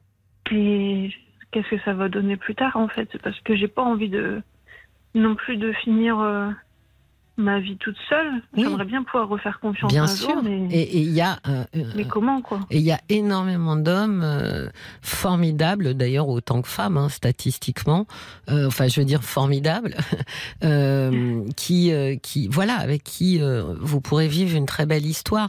Je pense que de manière concrète et rapide, ce qui peut vous soulager, c'est tout ce qui va être plus méditation et EMDR. Et ensuite, je pense qu'il faudra aller dans le fond avec un thérapeute euh, pour comprendre en fait effectivement pourquoi euh, vous tolérez euh, de souffrir comme ça. Vous voyez? Oui, donc un thérapeute plutôt qu'un psychologue en fait. Un psychologue, mais un psychologue que vous orienteriez plus sur cette histoire euh, euh, personnelle, infantile, euh, puisque vous me disiez que celui que vous aviez vu, il s'était effectivement, finalement, dans l'urgence, plus orienté vers le burn-out. Voyez? Oui, oui. Après, après, je pense qu'il avait, c'était aussi sa mission dans le sens où il avait été mandaté pour ça aussi. Donc, voilà. Euh, donc je pense que là, le volet euh, de tout ce qui s'est passé pour vous euh, à l'école, au collège, toute cette image de vous-même, vous petite dans la famille, de quel écosystème, voilà, qu'est-ce qui fait qu'à un moment donné, je trouve je ne m'oppose même plus en fait au fait mm. qu'on me rabaisse et qu'on me dévalorise. Je pense que ça, franchement, euh, Sylvie, si vous voulez faire une belle histoire d'amour avec quelqu'un de sain euh, et bien dans sa tête, je pense qu'il faudra que vous partiez éclaircir ça vraiment. Il y, a, mm. il y a Olivia qui a des messages pour vous, euh, Oui. oui, alors on a un petit message d'Oscar qui vous dit que vous allez, vous allez avoir à vous reconstruire face à cette euh, relation infecte et que vous êtes en plus harcelé, donc il faut arrêter de, de se soucier du regard des autres. Il y a aussi un message de Anne qui vous dit pour pouvoir changer de logement au plus vite auprès d'un bailleur social, elle doit euh, joindre le dépôt de plainte et le rapport de l'intervention de la gendarmerie en demandant être mise hors de danger pour des raisons de sécurité. J'ai déjà eu ce genre de situation à gérer. Courage et petit petit PS, vous avez une très belle voix. Voilà. On a aussi un message de Bérangère qui vous dit Il me semble que Sylvie est emprisonnée dans un schéma répétitif. Mmh. A-t-elle travaillé sur la question avec son psychologue, sur l'estime de soi et sur la dépendance affective? Non, on n'a pas travaillé. non, pas encore. Parce que finalement, son, euh, votre psychologue, Sylvie, il a été mandaté pour le burn-out. Donc son euh, bah, urgence. Avec la, la, la, médecine du travail. Voilà, donc son urgence à lui, c'était euh, de, de, de, focaliser sur ça, mais c'est évident que vous, vous, vous en rendez bien compte vous-même. Il y a un scénario, il y a un mm. schéma euh, répétitif. Vous choisissez le même genre d'homme. Euh, voyez, il y a, il y a, ça, ça, recommence encore et encore. Et la seule façon de, de briser en fait euh, ce scénario répétitif, c'est effectivement d'aller fouiller un petit peu comme une une spéléologie Hein, euh, mm. d'aller euh, au fond de, de, de, vous-même et d'essayer de, comprendre finalement ce qui, ce qui se passe. Euh, j'espère que ça vous aura aidé. J'espère que vous pourrez le réécouter en Après, podcast. Pour répondre à, à, l'auditrice. Voilà, c'est exactement ça. Qui, m'a proposé des, des, des, conseils aussi pour le logement social. Oui. je voudrais revenir juste sur un petit point, c'est que hum, n'y a pas eu de plainte pour violence conjugale puisqu'il n'y a eu aucun coup porté de sa part. Euh, y a le seul plainte qu'il y a eu, c'est des dégâts matériels. Et c'est lui qui a porté plainte pour coups et blessures, parce que sans vouloir, je l'ai griffé en l'empêchant de casser tous les objets. D'accord, mais ça veut dire que vous n'avez pas de plainte de, de, violence conjugale en tout cas. Donc ça, je ne peux pas jouer dessus parce qu'il n'y a pas de plainte pour ça. D'accord. Et, oui, enfin, on aurait quand même pu arguer du, de violence psychologique quand même. Quand euh, on dit à quelqu'un t'es grosse, t'es ci, t'es ça. Oui, bah, le gendarme m'en a parlé. Il m'a dit que ça restait quand même des violences psychologiques. Bien sûr. Euh, mais le problème, c'est qu'il m'a dit que ça servait à rien de porter plainte car il n'ira pas loin puisque j'ai eu la dépression, mais j'ai pas eu les ITT en fait. Oh. Non mais voilà, bon, j'espère qu'il n'y aura pas de prochaine fois, Sylvie. J'allais dire, bah euh, non, mais je, dis oh parce que à personne voilà. De, non mais là, hein. ce que j'allais dire, c'était non mais il faut arrêter quand on vous dit c'est pas la peine, c'est pas la peine. Je pense qu'il faut insister lourdement et dire bah pour moi c'est la peine voyez, déjà pour commencer.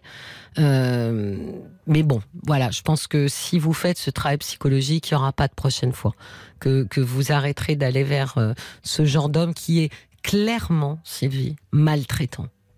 Oui, et qui cachent bien leur jeu finalement. Ah bah euh, s'ils arrivaient d'emblée, je dis souvent, hein, vous, avez voilà, vous, devinez ce que je vais dire. Il y aurait pas grand monde hein, qui ait envie de sortir avec eux. Hein. Donc ils sont un tout petit peu plus malins que ça, et, malheureusement, mais euh, voilà. Maintenant, j'espère que vous allez aussi commencer à les repérer au premier ah bah, signe, parce qu'il y a toujours le premier signe quand même, hein, la parole méprisante, euh, ne serait-ce que la première. On se demande ce qu'elle vient faire là dans une histoire d'amour. Hein. On peut déjà se dire, oula, là il y a une petite lumière qui s'allume. Mm. Moi, je vous souhaite une très, je vous souhaite une belle soirée. Merci de nous avoir appelés. Merci beaucoup. Merci à vous de tous vos conseils et de m'avoir écouté. Je vous en prie. Passez une belle nuit. Une très belle soirée aussi. Merci. Au revoir, Sylvie. Au revoir. Cécilia Como, parlons-nous sur RTL. 22h minuit. Parlons-nous avec Cécilia Como sur RTL. Merci de votre fidélité. Vous écoutez Parlons-nous sur RTL et j'attends vos appels au 09 69 39 10 11 ainsi que vos réactions par SMS au 64 900 ou sur notre page Facebook RTL-Parlons-nous. Bonsoir Catherine. Bonsoir. Bienvenue. Je suis ravie de vous accueillir. Moi aussi, merci. C'est gentil à vous de m'écouter et puis de vouloir m'aider. Je vous en prie. Racontez-moi. Alors, euh, je suis un peu perdue, donc je vais être un peu con. J'espère être concise dans ce que je vais vous dire. Je suis dans une période de ma vie où je suis un peu perdue. Euh, en fait, je suis en couple depuis 12 ans avec un, avec un homme qui a 10 ans de moins que moi. Donc, quand je l'ai rencontré, il avait 30 ans, moi 40. Euh, il avait des gros problèmes d'alcool et de cannabis à l'époque. Euh, il travaillait pas et en fait notre relation l'a aidé à s'apaiser. Oui. Euh, donc en fait, il, est, il a arrêté ses addictions, il, a, il s'est formé, il a trouvé un travail. Et donc pendant dix ans, on a eu une vie euh, très heureuse. En plus, moi, j'avais un fils d'une précédente union de, de- qui avait cinq ans quand euh, je me suis mis avec, ce, avec cet homme-là Oui. et euh, qui a tout de suite été, enfin ça s'est tout de suite bien passé avec mon fils. Donc vraiment, on s'en- enfin voilà, tout allait bien dans le meilleur des mondes, euh, jusqu'au moment où il a eu 40 ans et que euh, je sentais des petits changements de comportement. Moi, j'avais un mari qui était, entre temps, on s'était mariés. Oui. Donc j'ai eu un mari qui était très intentionné, qui était très gentil. Enfin voilà, il n'y avait pas grand-chose à dire. Et puis à 40 ans, il a commencé à changer, à être un, un patient. Alors qu'il était très patient, il est devenu quelqu'un de complètement impatient. En plus mon fils entre temps est devenu un adolescent. Il Oui. supportait plus rien. euh, il supportait plus rien euh, de, de l'adolescence. Euh, et ça a été compliqué. Enfin voilà. Et puis euh, je, je sentais que dans les soirées, il commençait à boire un peu plus. C'était Euh, nouveau Oui, c'était nouveau parce que pendant dix ans, l'alcool, il l'avait éliminé. Et puis là, il s'était remis à boire. Euh, alors au début, j'ai pas trop parce que c'était toujours que dans les soirées. Il buvait pas chez nous, il buvait dans les soirées. Donc je me suis dit bon, bah c'est le côté festif et tout ça. Et puis Mais- la pardon, par- pardon de vous interrompre, mais pourquoi Oui. vous dites il l'avait éliminé l'alcool pendant dix ans? Bah, parce qu'en fait, il m'expliquait lui que euh, quand je l'ai rencontré, il buvait énormément. D'accord. Mais il, il buvait parce qu'il était malheureux, qu'il avait des troubles liés à son enfance et que et que lui, lui, voilà, je vous dis ce qu'il me dit. Il me dit que le fait qu'on s'est mis ensemble et que ça lui a apporté un tel bonheur, il avait plus besoin de boire. Enfin voilà, c'est ce qu'il c'est ce oui. qu'il disait. Voilà. Ah oui, ben, ça a fonctionné pendant dix ans. Ça a fonctionné Oui. pendant 10 ans. Et ça a repris euh, donc euh, à ses 40 ans. Euh, alors après, il s'est remis à boire aussi à la maison. Donc là, j'ai eu une discussion avec lui en lui disant bah, est-ce qu'il y avait quelque chose qui a déclenché ça? Est-ce que il dit non, non, tout va bien. Euh, bon, un petit verre, ça me détend. euh, voilà, bon. Et puis, enfin, je rigole, mais c'est pas marrant. Non, et mais puis je ça- comprends ça- pourquoi vous rigolez? Parce que c'est toujours le- la première excuse, quoi. Ça détend. Oui, voilà. Oui, oui, C'est oui. ça. Et ça a dégénéré assez rapidement. hein. C'est-à-dire que j'ai pas vu, moi j'ai pas vu la chose arriver. hein. Je l'a- je l'avoue. euh, C'est-à-dire qu'on est, on est passé à un alcoolisme dur. Mais euh, ce qui s'est passé, c'est qu'entre temps, dans la même période, moi on m'a déclaré un cancer du sein. Oui. Donc, euh, lui, il a commencé à boire euh, vraiment boire euh, assez sérieusement, avec les conséquences hein, de quelqu'un qui voilà qui est, qui est plus agressif, qui alors il, il pas frappé, mais enfin il était il était désagréable, ça on peut pas dire le contraire.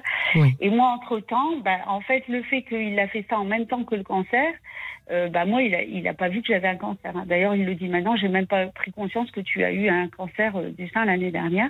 Donc les opérations, je les ai vécues tout seul, la chimio, je l'ai vécue tout seul, et la radiothérapie tout seul. Et en plus, tout ça, c'était l'année dernière, donc avec le Covid, en plus, personne ne pouvait venir euh, à l'hôpital ou trop euh, me visiter parce que comme j'étais en chimio avec un système immunitaire assez fragile, je pouvais pas être visitée. Alors, et je, moi, j'avais beaucoup besoin de mon mari à ce moment-là. Alors, je vous dis ça pour la suite. Hein, pourquoi je vous précise ça Moi, j'avais Oui, oui, vraiment mais- beaucoup. Est-ce que, est-ce que, est-ce que vous, ce que vous dites quand même, c'est que la consommation d'alcool s'est mise à grimper euh, drastiquement au moment. C'est, c'est une coïncidence ou vous pensez que Ah non, c'est avant. Ah non, non, ça n'a rien à voir parce que euh, on a eu mon cancer bien après euh, son, son alcoolisme. D'accord. Euh, Ok. non, non, ça n'a aucun rapport. Lui, en fait, lui, il- alors lui, il explique à un moment, j'ai dit, mais tu vois bien qu'il y a un problème quand même. Il me disait qu'il fait une crise de la quarantaine. Voilà, il expliquait comme ça. Lui, il dit, je fais une crise de la quarantaine. Alors, il, donc, dans sa crise de quarantaine, il, il- il a tout reproché. En fait, euh, si vous voulez, nous, on a une différence d'âge et en plus, on a une différence de salaire. Donc, en fait, ce qui s'était mis en place, c'est que moi, ce que je trouvais assez juste et qui posait pas de problème, hein, ça n'a jamais été un problème pendant ces dix ans-là, c'est que bah, je, on, je payais euh, plus que lui, mais c'était complètement logique. Oui, puisqu'on au prorata, en fait. Oui. Au prorata, mais enfin, ça n'avait jamais posé de problème. hein. Enfin, vraiment, moi, j'ai pas. Et, euh, et en fait, lui, quand il était bien alcoolisé, il, il reprochait ça. Enfin, Oui, ça lui disait, posait un problème, en fait. il me, oui, il me disait, t'as tout payé, tu m'as trop soutenu, tu m'as trop aidé, tu m'as trop entouré, tu m'as trop, voilà. Mm. Euh, donc c'est c'est devenu un peu un- redondant tout le temps. Euh, Enfin, quand dès qu'il était saoul, il reprochait, enfin, il me disait ça. Et puis euh, après, bon voilà, après ça a dégénéré euh, parce qu'il était devenu très agressif. Donc j'ai eu les insultes, j'ai eu tout ce qu'il faut, voilà. Et après j'ai eu dans dans la suite des événements, je rigole parce que maintenant avec le recul, je me suis dit l'année dernière c'était quand même extraordinaire. hein. Le cancer plus le mari qui part Oui, en cacahuète, plus l'adultère puisque il est parti avec une autre femme et que quand il était saoul, euh, j'avais droit moi à ses déclarations enflammées euh, à la maison. quoi. Donc c'était formidable, je trouve. Des déclarations enflammées pour vous ou pour elle? Ah non, ah non, non, pour elle, pour elle. Donc il vous elle. racontait à quel point il Ah était non, non, non, il l'appelait, il l'appelait Ah. devant moi. devant vous? Voilà. Et, et elle, elle lui envoyait des photos d'elle dénudée. euh, donc j'avais droit aux détails, j'avais droit à tout. euh, Enfin bon, c'était quand même. euh, quand j'y pense. Quand j'y pense, je me dis bon voilà, j'ai eu la totale quoi. Euh, et euh, mais moi bon, alors à un moment, euh, je me suis dit, euh, toi la, la priorité c'est que tu guérisses euh, parce que tu as un fils. Moi la priorité c'était de préserver mon fils. Donc en fait j'ai demandé à- au père de mon fils de le prendre, qui vit dans une autre région. Oui. Euh, parce que je ne voulais pas qu'il voit déjà sa mère. euh, enfin, moi, j'étais en chino, j'avais plus de cheveux. Enfin, j'étais déjà, enfin, c'était déjà choquant de me voir. Je trouve j'avais perdu 15 kilos. Enfin, j'étais vraiment dans un sale état. Plus lui qui partait, euh, enfin, le mari qui, qui Oui. partait en cacahuète. Donc, j'ai, j'ai- donc l'année dernière, ça a été vraiment très compliqué, puisqu'en plus de tout ça, j'ai pas eu mon fils. Quoi. Enfin, mon fils Oui. a dû repartir. Et alors maintenant, euh, ma priorité, c'était, je me disais, quand tu auras fini la radiothérapie, tu vas prendre un appartement et tu vas partir. Oui. Bah, parce que mon frère euh, lui avait dit, tu quittes la maison, enfin tout ça. Bon, il, bon, il voulait pas partir, donc je me suis dit, préserve-toi et pars. Voilà. Mm. Donc moi, je suis partie. Euh, donc dès que j'avais fini ma radiothérapie, j'ai repris le travail et j'ai déménagé et j'ai vécu dans mon appartement. Et lui, ça a été le- l'électrochoc. C'est-à-dire que quand je suis partie, bah, il a réalisé qu'on rigolait plus. Quoi. Oui. C'est-à-dire que, En tous les cas, qu'il venait, euh, il venait par, ses, par son, son, son adultère et son alcoolisme, il venait de mettre un point final à votre histoire. Exa- Exactement. Hmm. Et donc, euh, moi, il m'a, il m'a appelé, il m'a laissé des messages, qu'il s'excusait, qu'elle est, voilà. Et on s'est vu dans un restaurant et il m'a dit, euh, il m'a écrit une longue lettre de trois pages en me disant que j'étais la femme de sa vie, qu'il pouvait pas me perdre, qu'il pouvait pas perdre euh, bah, mon, fils qu'il considère comme le sien, puisqu'il Oui. a élevé depuis cinq ans. Et puis il me dit, euh, euh, de, il me supplie de lui laisser une seconde chance. Euh, alors moi, c'est pour ça que je vous appelle. Je pense que je suis restée dans la nostalgie de ce que j'ai vécu avec lui. Bien ça sûr. a tellement été bien que Oui. je me suis dit peut-être que le cancer est une parenthèse et que la crise qu'il fait est une parenthèse également et que peut-être on peut continuer sur ça s'il prend conscience qu'il a été trop loin. et tout ça. Donc j'ai décidé de lui laisser une seconde chance, mais j'y ai mis des conditions. Et la condition, c'est qu'il se soigne, Oui. enfin qu'il se fasse suivre, et que euh, l'alcool, euh, c'est fini, quoi. Enfin, euh, on va pas, euh, voilà. Qu'il n'ait plus de vodka, enfin, il buvait que de la vodka, mais la vodka, ça le rendait fou. Hein. Je, Oui. je peux le dire, j'ai témoigné, ça le rendait fou. Et le problème, c'est que pendant huit mois, donc en fait d'octobre jusqu'à maintenant, euh, on s'est vus. Euh, comme ça, enfin, on vit pas ensemble. Hein. Et lui, il a pris un appartement. Euh, et en fait, la semaine dernière, je suis allée chez lui. Oui. Et en fait, la première chose que j'ai vue par terre, c'est une bouteille de vodka. Et euh, j'avais soif, donc je lui demande si je peux prendre de l'eau. J'ouvre le frigo et je vois une deuxième bouteille de vodka. Donc électrochoc hein, dans ma tête. Mmh. Il n'a pas me arrêté de boire. Il n'a pas arrêté de boire. Hmm. Euh, alors lui, euh, c'est sa réaction qui m'a un peu énervée parce que je lui dis mais attends il y a un problème qu'est-ce que c'est que ça? Et il me dit euh, mais non mais tu vas pas commencer je bois que trois quatre verres par semaine c'est c'est c'est très bien par rapport à ce que j'ai je Oui. vivais enfin, je faisais la, la semaine l'année dernière pardon et en plus regarde les, regarde je fais des efforts puisque je ne te cache plus les bouteilles Hmm. donc moi ça m'a énervée parce que parce que je lui dis Mais c'était Ah, pas du tout dans votre accord. Oui, je lui ai dit, mais c'est pas ça le problème. Je lui ai dit, de toute façon, le problème ne se situe pas là. Le problème, c'est que il y avait une deuxième chance qui était conditionnée Oui. au fait Oui. que tu ne bois plus d'alcool. Oui. Parce que l'alcool, c'est traumatisant pour moi. Moi, ça me, j'ai été traumatisée par ton attitude pendant euh, cette année-là. Je, je veux pas revivre ça. Et si tu m'aimes, tu dois mettre des choses en place. Et donc, euh, je trouvais qu'il prenait ça avec une légèreté euh, déconcertante. Donc, je suis partie parce que je sentais que j'allais exploser. Et puis, pendant deux, trois jours, je vais pas donner de nouvelles parce que ça me saoulait. Enfin, c'est le mot, pas c'est le mot, mais ça m'énervait. Et puis, euh, il m'appelle, euh, tout gentil. Et il me dit, ah, coucou, ma chérie, euh, je, dimanche midi, ça serait bien qu'on mange ensemble et tout. Bon, je dis, alors moi, je me dis encore naïvement que c'est pour me parler, quoi, enfin, pour se rendre compte que ben ça a été loin quand même.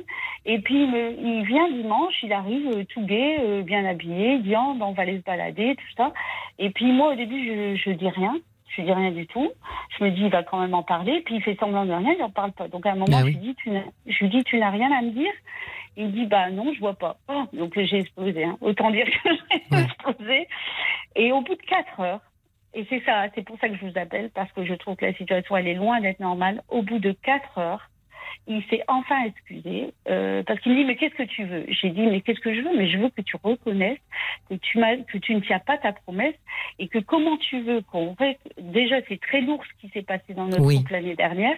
Moi, je prends sur moi, je fais des efforts pour pas te crier à la figure tous les cinq minutes sur tes trahisons avec Oui. Bon, avec, avec l'alcool, avec la femme, avec ceci.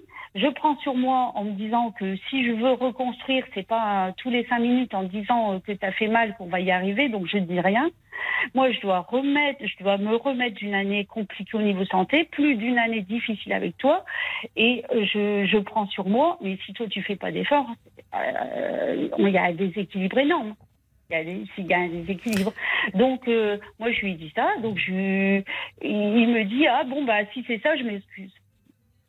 Mais moi, voilà. Alors, je Oui. vous appelle ce soir parce que moi, je ne sais plus où j'en suis parce que je me dis, tu te trompes d'histoire. Enfin, dans ma tête, hein, moi. Moi, j'ai l'impression que j'ai l'impression que vous avez déjà une partie de la réponse en fait.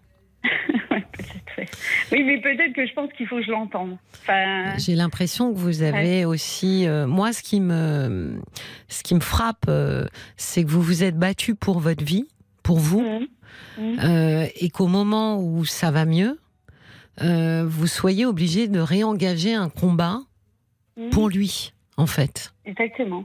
C'est ça que je trouve que je trouve embêtant, on va le dire comme ça. D'abord parce que vous, vous avez besoin, euh, j'imagine, d'être un peu au calme. Mhm. Euh, votre système euh, immunitaire et avec les chimios a été mis à rude épreuve.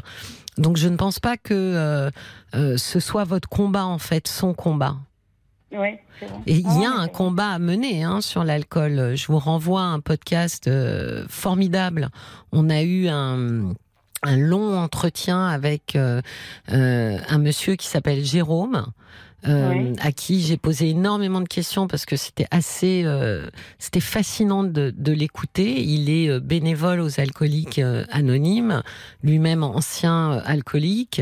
Euh, donc oui, c'est un combat. Euh, je vous Mm. recommande d'écouter le podcast. Euh, mais et du coup, c'est pas un combat que vous devez mener pour lui. Vous avez déjà mené seul votre combat pour votre survie à vous. Euh, vous ne pouvez pas être responsable. Vous voyez, ça rejoint ce que je disais en début d'émission. hein. Vous ne pouvez pas prendre la responsabilité de sa maladie alcoolique. Donc je crois que là, euh, une partie de vous sait déjà que euh, s'il n'est pas en capacité de prendre ça vraiment de manière claire et, et sincère et, de reconnaître, parce que là, il est dans le déni, hein, euh, en ah réalité. Donc, s'il ne sort pas de ce déni-là, je pense que pour vous, euh, bah, évidemment, ça s'arrête là. Oui. Mmh. Parce que honnêtement, euh, vous avez déjà mené un combat très lourd, très très lourd. lui, c'est pas à vous de porter ce que, ce que sa maladie à lui, quoi. Ah ouais, non, non. Non, non, c'est sûr. Et puis, il y a aussi que. C'est pour ça que je vous appelle, parce que moi, je, me, je pense que j'ai un problème euh, de fond, de fond, hein, qu'il faut que je travaille. Hein, moi aussi, il faut que je travaille ça. C'est que moi, j'ai quand même. Euh, euh, alors, moi, je suis quelqu'un qui est très indépendant, toujours dans mes relations. C'est généralement moi qui gagne le plus, généralement. C'est moi qui est plus énergique, généralement. Ça veut dire quoi? Ça veut dire que vous choisissez des hommes qui sont beaucoup moins énergiques que vous qui sont des bras cassés, ce que j'appelle moi des bras cassés. voilà, et j'allais dire, et qui vont avoir besoin de vous. Exactement. Et donc, et que je vais relever, parce que le père de mon fils, c'était exactement, enfin, c'était pas l'alcool, mais c'était un peu la même histoire. C'est quelqu'un qui était complètement fracassé et et qui, dans le couple, j'ai porté financièrement, psychologiquement, et qui aujourd'hui est très euh, bien, enfin, à une, qui est resté debout que vous avez relevé. Voilà. Voilà.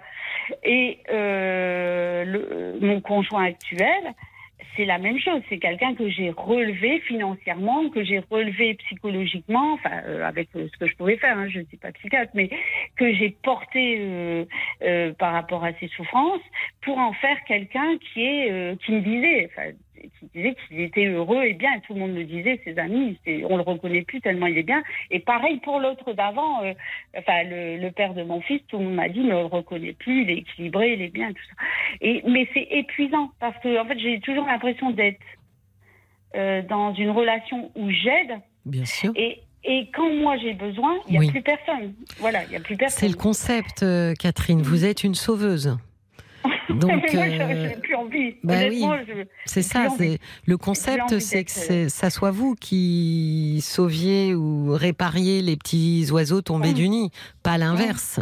Et donc là, vous avez vu aussi les limites de l'exercice parce que en ayant un cancer, euh, pour le coup, là, c'est vous qui aviez besoin qu'on prenne soin de vous. Exactement. Et, dans cette distribution de rôles, bah, vous avez vu que euh, non, c'était pas comme ça que c'était distribué. Non. Mais je suis d'accord avec vous sur l'idée de fond, parce qu'effectivement, euh, vous voyez, euh, vous, vous, choisissez des hommes qui vont avoir besoin de vos compétences, en fait. Mmh comme si des hommes qui, je vais le dire un petit peu euh, euh, brutalement, mais comme si un homme qui va bien euh, et qui a pas besoin de vous pour se relever parce qu'il est déjà debout, et eh ben c'est c'est quelque chose peut-être de trop impressionnant pour vous. Oui, je sais pas. Je sais pas, mais je sais que là, dans ma vie, maintenant, après cancer, j'aspire plus à ça, quoi. J'aspire plus à, à quelqu'un qui a des épaules. Parce que là, par exemple, j'ai besoin.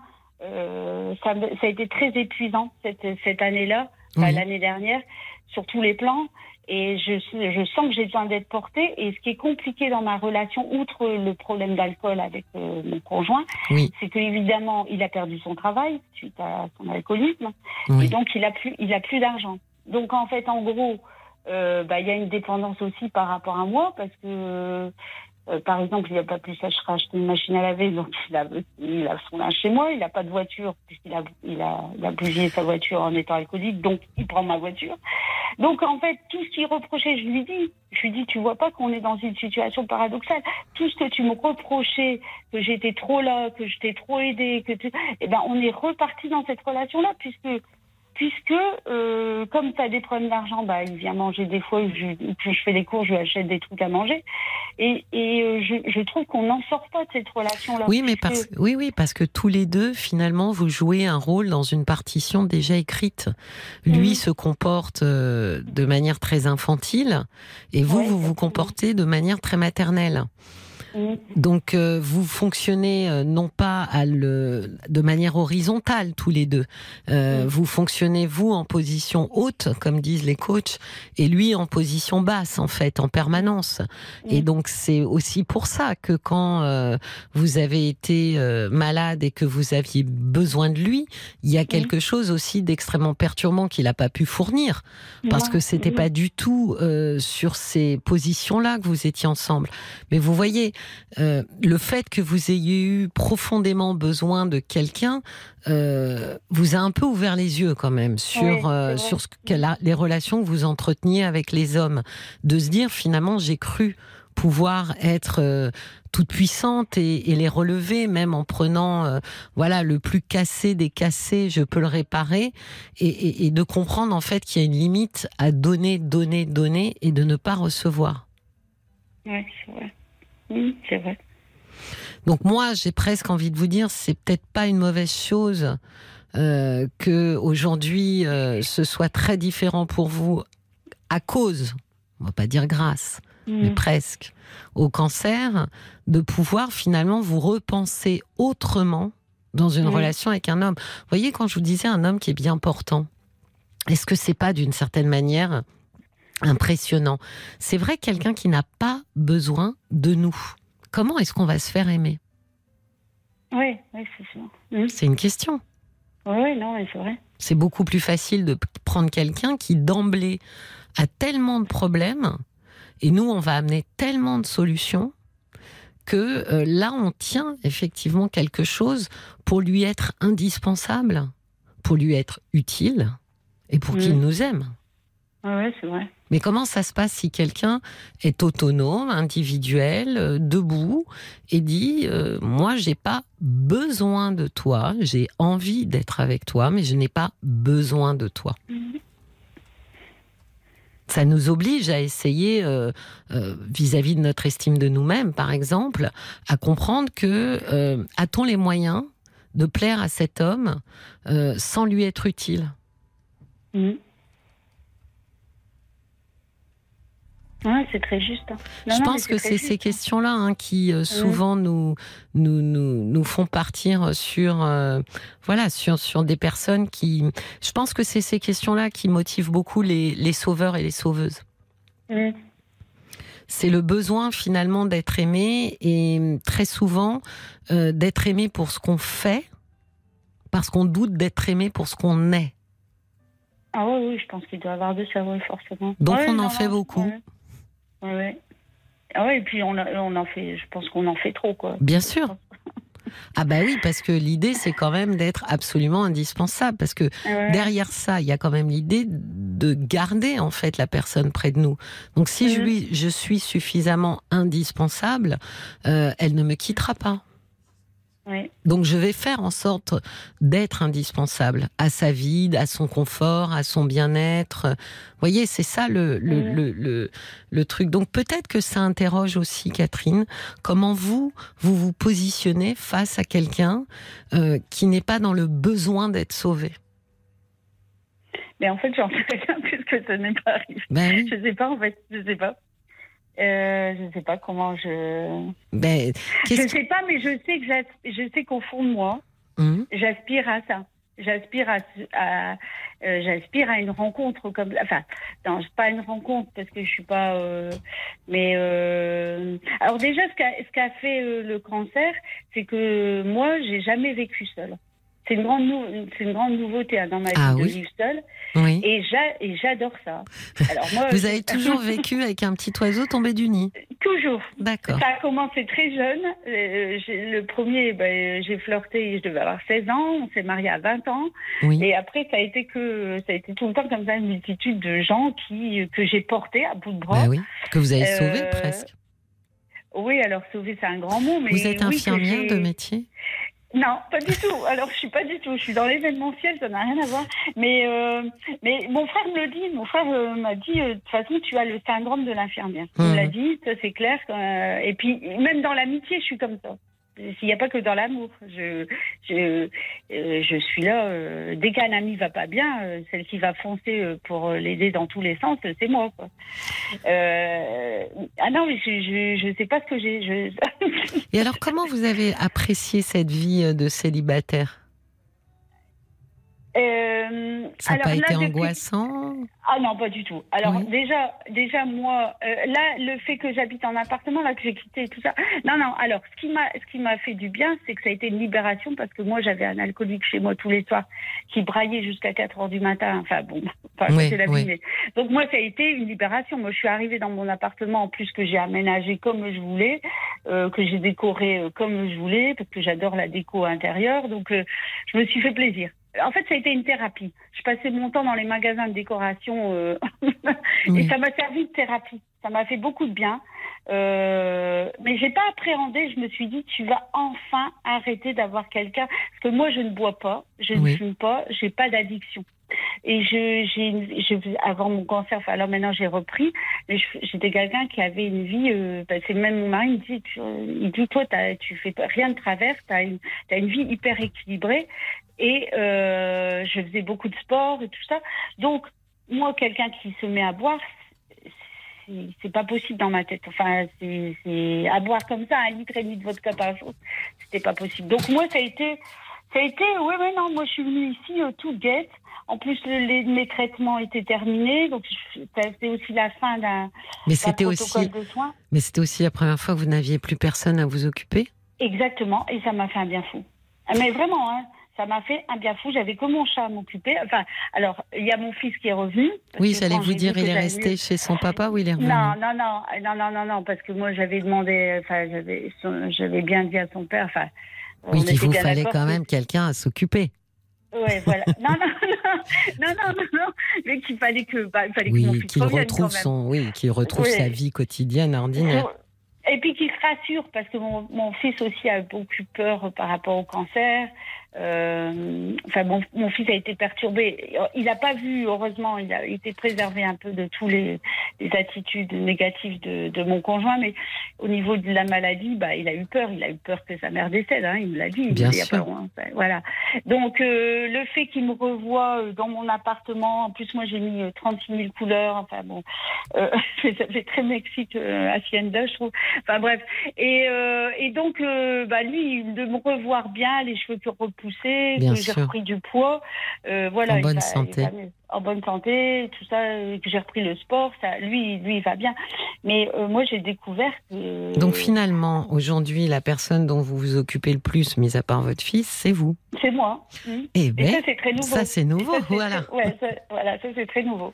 Mais c'est très nouveau, mais j'adore ça. Mais oui, mais je là- pense que je pense que d'abord euh, vous vous venez de, de finalement toucher du doigt euh, quelque chose, euh, bah oui, qui est très. Vous avez quel âge euh, sans Oui, indiscrétion? J'ai 51 ans. Oui, donc 51. vous voyez, vous avez attendu Ouais. euh, longtemps pour pouvoir justement euh, vous occuper de vous. Donc, euh, je pense que évidemment, c'est le cancer aussi qui a bousculé Mhm, tout oui, ça. oui.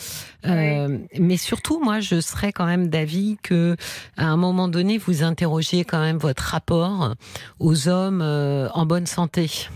Mhm. Euh, ceux qui effectivement n'auraient pas besoin de vous, n'auraient pas besoin que vous fassiez, mais vous aimeraient juste pour ce que vous êtes. Voilà, ce, ce, je pense que ça tourne autour euh, de ce de ce genre de questions en fait. Mais alors, je ne sais pas comment les. Alors, bon, pour l'instant, je suis pas dans ça, puisque. Mais je, je me suis toujours dit, euh, par exemple, dans un groupe, Oui, euh, quand il y a quelqu'un qui va pas bien, oui, ou qui dit en ce moment, dans ma vie, c'est difficile, eh ben. Celle qui a toujours l'oreille qui, pour l'écouter, qui va passer la soirée assise sur le fauteuil à écouter tous les problèmes de, de cette personne que je connais nulle part, hein, ben, Oui. ça va être moi. Ça va être moi. Donc je me dis que peut-être aussi il faut que j'ai une démarche euh, différente qui, je, où je me sens pas obligée d'écouter ou enfin peut-être oui, c'est s'autoriser à finalement se dire euh, chacun porte quelque chose et je Mhm. peux pas porter les Mhm. quelque chose de tout le monde. C'est trop lourd pour moi. Ouais. La maladie est venue aussi, vous le rappelez, hein, euh, Catherine, ouais, ouais. que vous n'étiez pas en capacité euh, de, de tout encaisser comme ça. hein. Euh, Peut-être que c'est ça. Il faut que vous acceptiez que Ah vous, comme tous les gens autour de vous, euh, ont une responsabilité vis-à-vis de leur chemin de vie, quoi. Bah, moi, mes amis, quand j'ai eu mon cancer, ils m'ont dit, euh, euh, bah, on ne sait jamais, hein, c'est multifactoriel, donc il n'y a personne qui peut dire vous, avez eu un cancer à cause de, de, ceci ou de cela. Mais euh, il y en a beaucoup qui m'ont dit peut-être que tu as un cancer parce que tu n'as pas assez pensé à toi, parce qu'on t'a toujours vu euh, faire euh, le Saint-Bernard ou faire. euh, donc euh, peut-être que cette maladie, elle, elle me dit à moi. Mais c'est ça, c'est euh, peu importe faut, faut si arrêter. Oui. Voilà, c'est c'est- effectivement c'est multifactoriel, mais en tous les cas, il faut entendre qu'il y a un avant, il doit y avoir Oui. un avant et un après. Et à l'après, Et que dans cet après, vous devez devenir la personne la plus importante de votre vie, ce qui n'était Mhm. pas le cas avant, en non, fait. Non, non, non. Euh, Non, parce que dans un couple, je me mettais toujours en deuxième. euh, Voilà. Or, aujourd'hui, c'est ça le message. C'est je suis la personne la plus importante de ma vie. On va passer par euh, Facebook pour écouter Olivia euh, nous donner euh, les messages des auditeurs. Oui, il y a un petit message de Caroline qui dit vous sortez de lourds traitements et ne pouvez pas épauler un ex-mari qui a des, enfin un mari du coup qui a des addictions. Vous y croyez à cette euh, deuxième chance réellement? Votre maladie est une sonnette d'alarme. Vous avez porté cet homme, arrêtez. Sans vous, cet homme est, per- est perdu. Quittez-le. Voilà. Oui, non, mais je pense que là, les, les témoignages, c'est les gens vous invitent à, à quelque chose que vous avez déjà fortement pressenti, c'est de Mhm. penser à vous en priorité. C'est ça qui est venu dire la maladie. C'est dire c'est bien tous les malheurs des autres euh, et c'est bien de sauver tout le monde. Mais là aujourd'hui, il faut que vous puissiez vous regarder. Vous voyez, il y en a, ils se regardent trop le nombril. Bah vous, c'était pas assez. Ouais. Ouais, non, je, je suis d'accord. Oui, Et pense. donc, quand on est complètement excentré de soi-même et le regard braqué sur les autres, on rate quelque chose. Et en plus, vous avez quand même vu que ça a été euh, particulièrement douloureux euh, de Mm. voir par quoi euh, votre mari est passé quand même. Euh, L'alcoolisme, l'adultère, Mm. enfin, bon, c'est quand même extrêmement violent. Ah oui, non, c'était violent. Oui, oui, non, mais c'est sûr, c'était violent. Mais je pense que mon erreur, elle est que quand je le vois, euh, je repense à tout ce qu'on a vécu d'heureux et qui a été très heureux. hein. Ça, je peux pas nier dix ans. euh, et je reste sur ça, alors que je me dis que peut-être que c'est fini ça et qu'il faut que je tourne une page et que ça ne se ces dix ans-là ne se reproduiront plus parce qu'il ne, parce que je vois bien qu'il met rien, il va pas se faire suivre, il, il n'arrête pas l'alcool, donc ça ne reviendra pas. Enfin, Mais ça- c'est- les choses, euh, finalement, euh, Catherine, de votre côté, moi, je trouve les choses assez claires. Mhm. Euh, la seule chose, c'est que lui, finalement, n'a pas du tout euh, évolué ou changé ou compris euh, ou maturé. Euh, lui aussi, il a des problèmes. Il vous l'a dit vous-même, Ah euh, lui-même. Il a dit qu'il Ah oui, avait il a des problèmes. oui. Sauf qu'il n'a pas, encore une fois, il n'a pas traité ces problèmes-là. C'est-à-dire qu'il préfère s'anesthésier dans l'alcool plutôt Mhm. que d'aller effectivement regarder euh, ce qui ce qui convient pas. Donc, je pense que oui, les dix ans que vous avez vécu, euh, c'est un peu une parenthèse enchantée. Ça pourrait revenir dès lors que lui décide effectivement euh, d'aller voir soit un addictologue, soit les alcooliques anonymes. Euh, Jérôme nous avait expliqué que maintenant vous allez sur le site des alcooliques anonymes. Euh, c'est très simple, hein, il y a marqué réunion en visio. Je crois d'abord que vous choisissez votre région et ensuite réunion en visio. C'est deux clics. Hein. Ah ouais. C'est Mhm. deux clics pour avoir des réunions en visio, pour rencontrer des gens, pour dire voilà, euh, je suis malade alcoolique, euh, je, re- je viens chercher de l'aide. Donc ça, c'est pas quelque chose que vous pouvez faire à sa place. Non. C'est absolument déjà- impossible. Et puis en fait, je me rends compte aussi que euh, même même au moment où il avait pris conscience que on- que j'étais partie et que, bah, que moi je parlais de divorce, je Mm. parlais de voilà, euh, il, il m'avait promis de de se faire suivre. Et en fait, je pense que j'ai mal agi. Enfin, vous allez me dire votre avis, mais c'est moi qui ai pris contact avec un un, un service. Bien euh, sûr. enfin, je, je savais que dans la ville il y avait. Mais un- vous êtes un une bonne centre. maman, Catherine. Voilà. Vous êtes une bonne maman. Donc, vous avez fait pour votre petit garçon euh, ce qu'une maman fait, c'est-à-dire qu'elle appelle le médecin, elle l'emmène chez le médecin. Vous voyez qu'il y a quelque chose qui ne va pas Ah oui, dans cet équilibre. problème, oui. Oui, D'abord parce sûr. que vous avez bien vu euh, finalement ce que c'est que le déni alcoolique. C'est-à-dire que non, il n'y a pas de problème, il boit juste 3-4 verres. Donc Mhm, tant que ça vous dérange vous, mais que ça ne le dérange pas, pas lui, euh, Mhm. clairement, euh, bah, il faut vous tenir à l'écart parce que il est euh, plongé jusqu'au cou dans une maladie alcoolique. Et encore une fois, vous avez eu votre lot.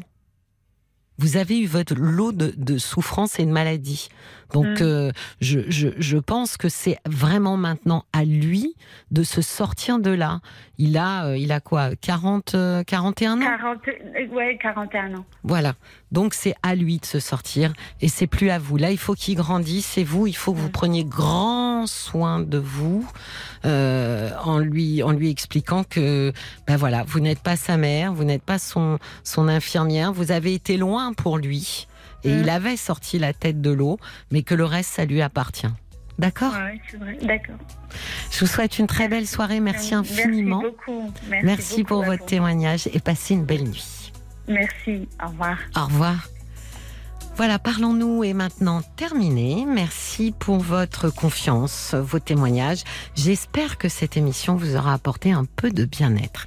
Eh bien, je vous retrouve demain à 22h. Je vous souhaite à toutes et à tous une très belle et paisible nuit.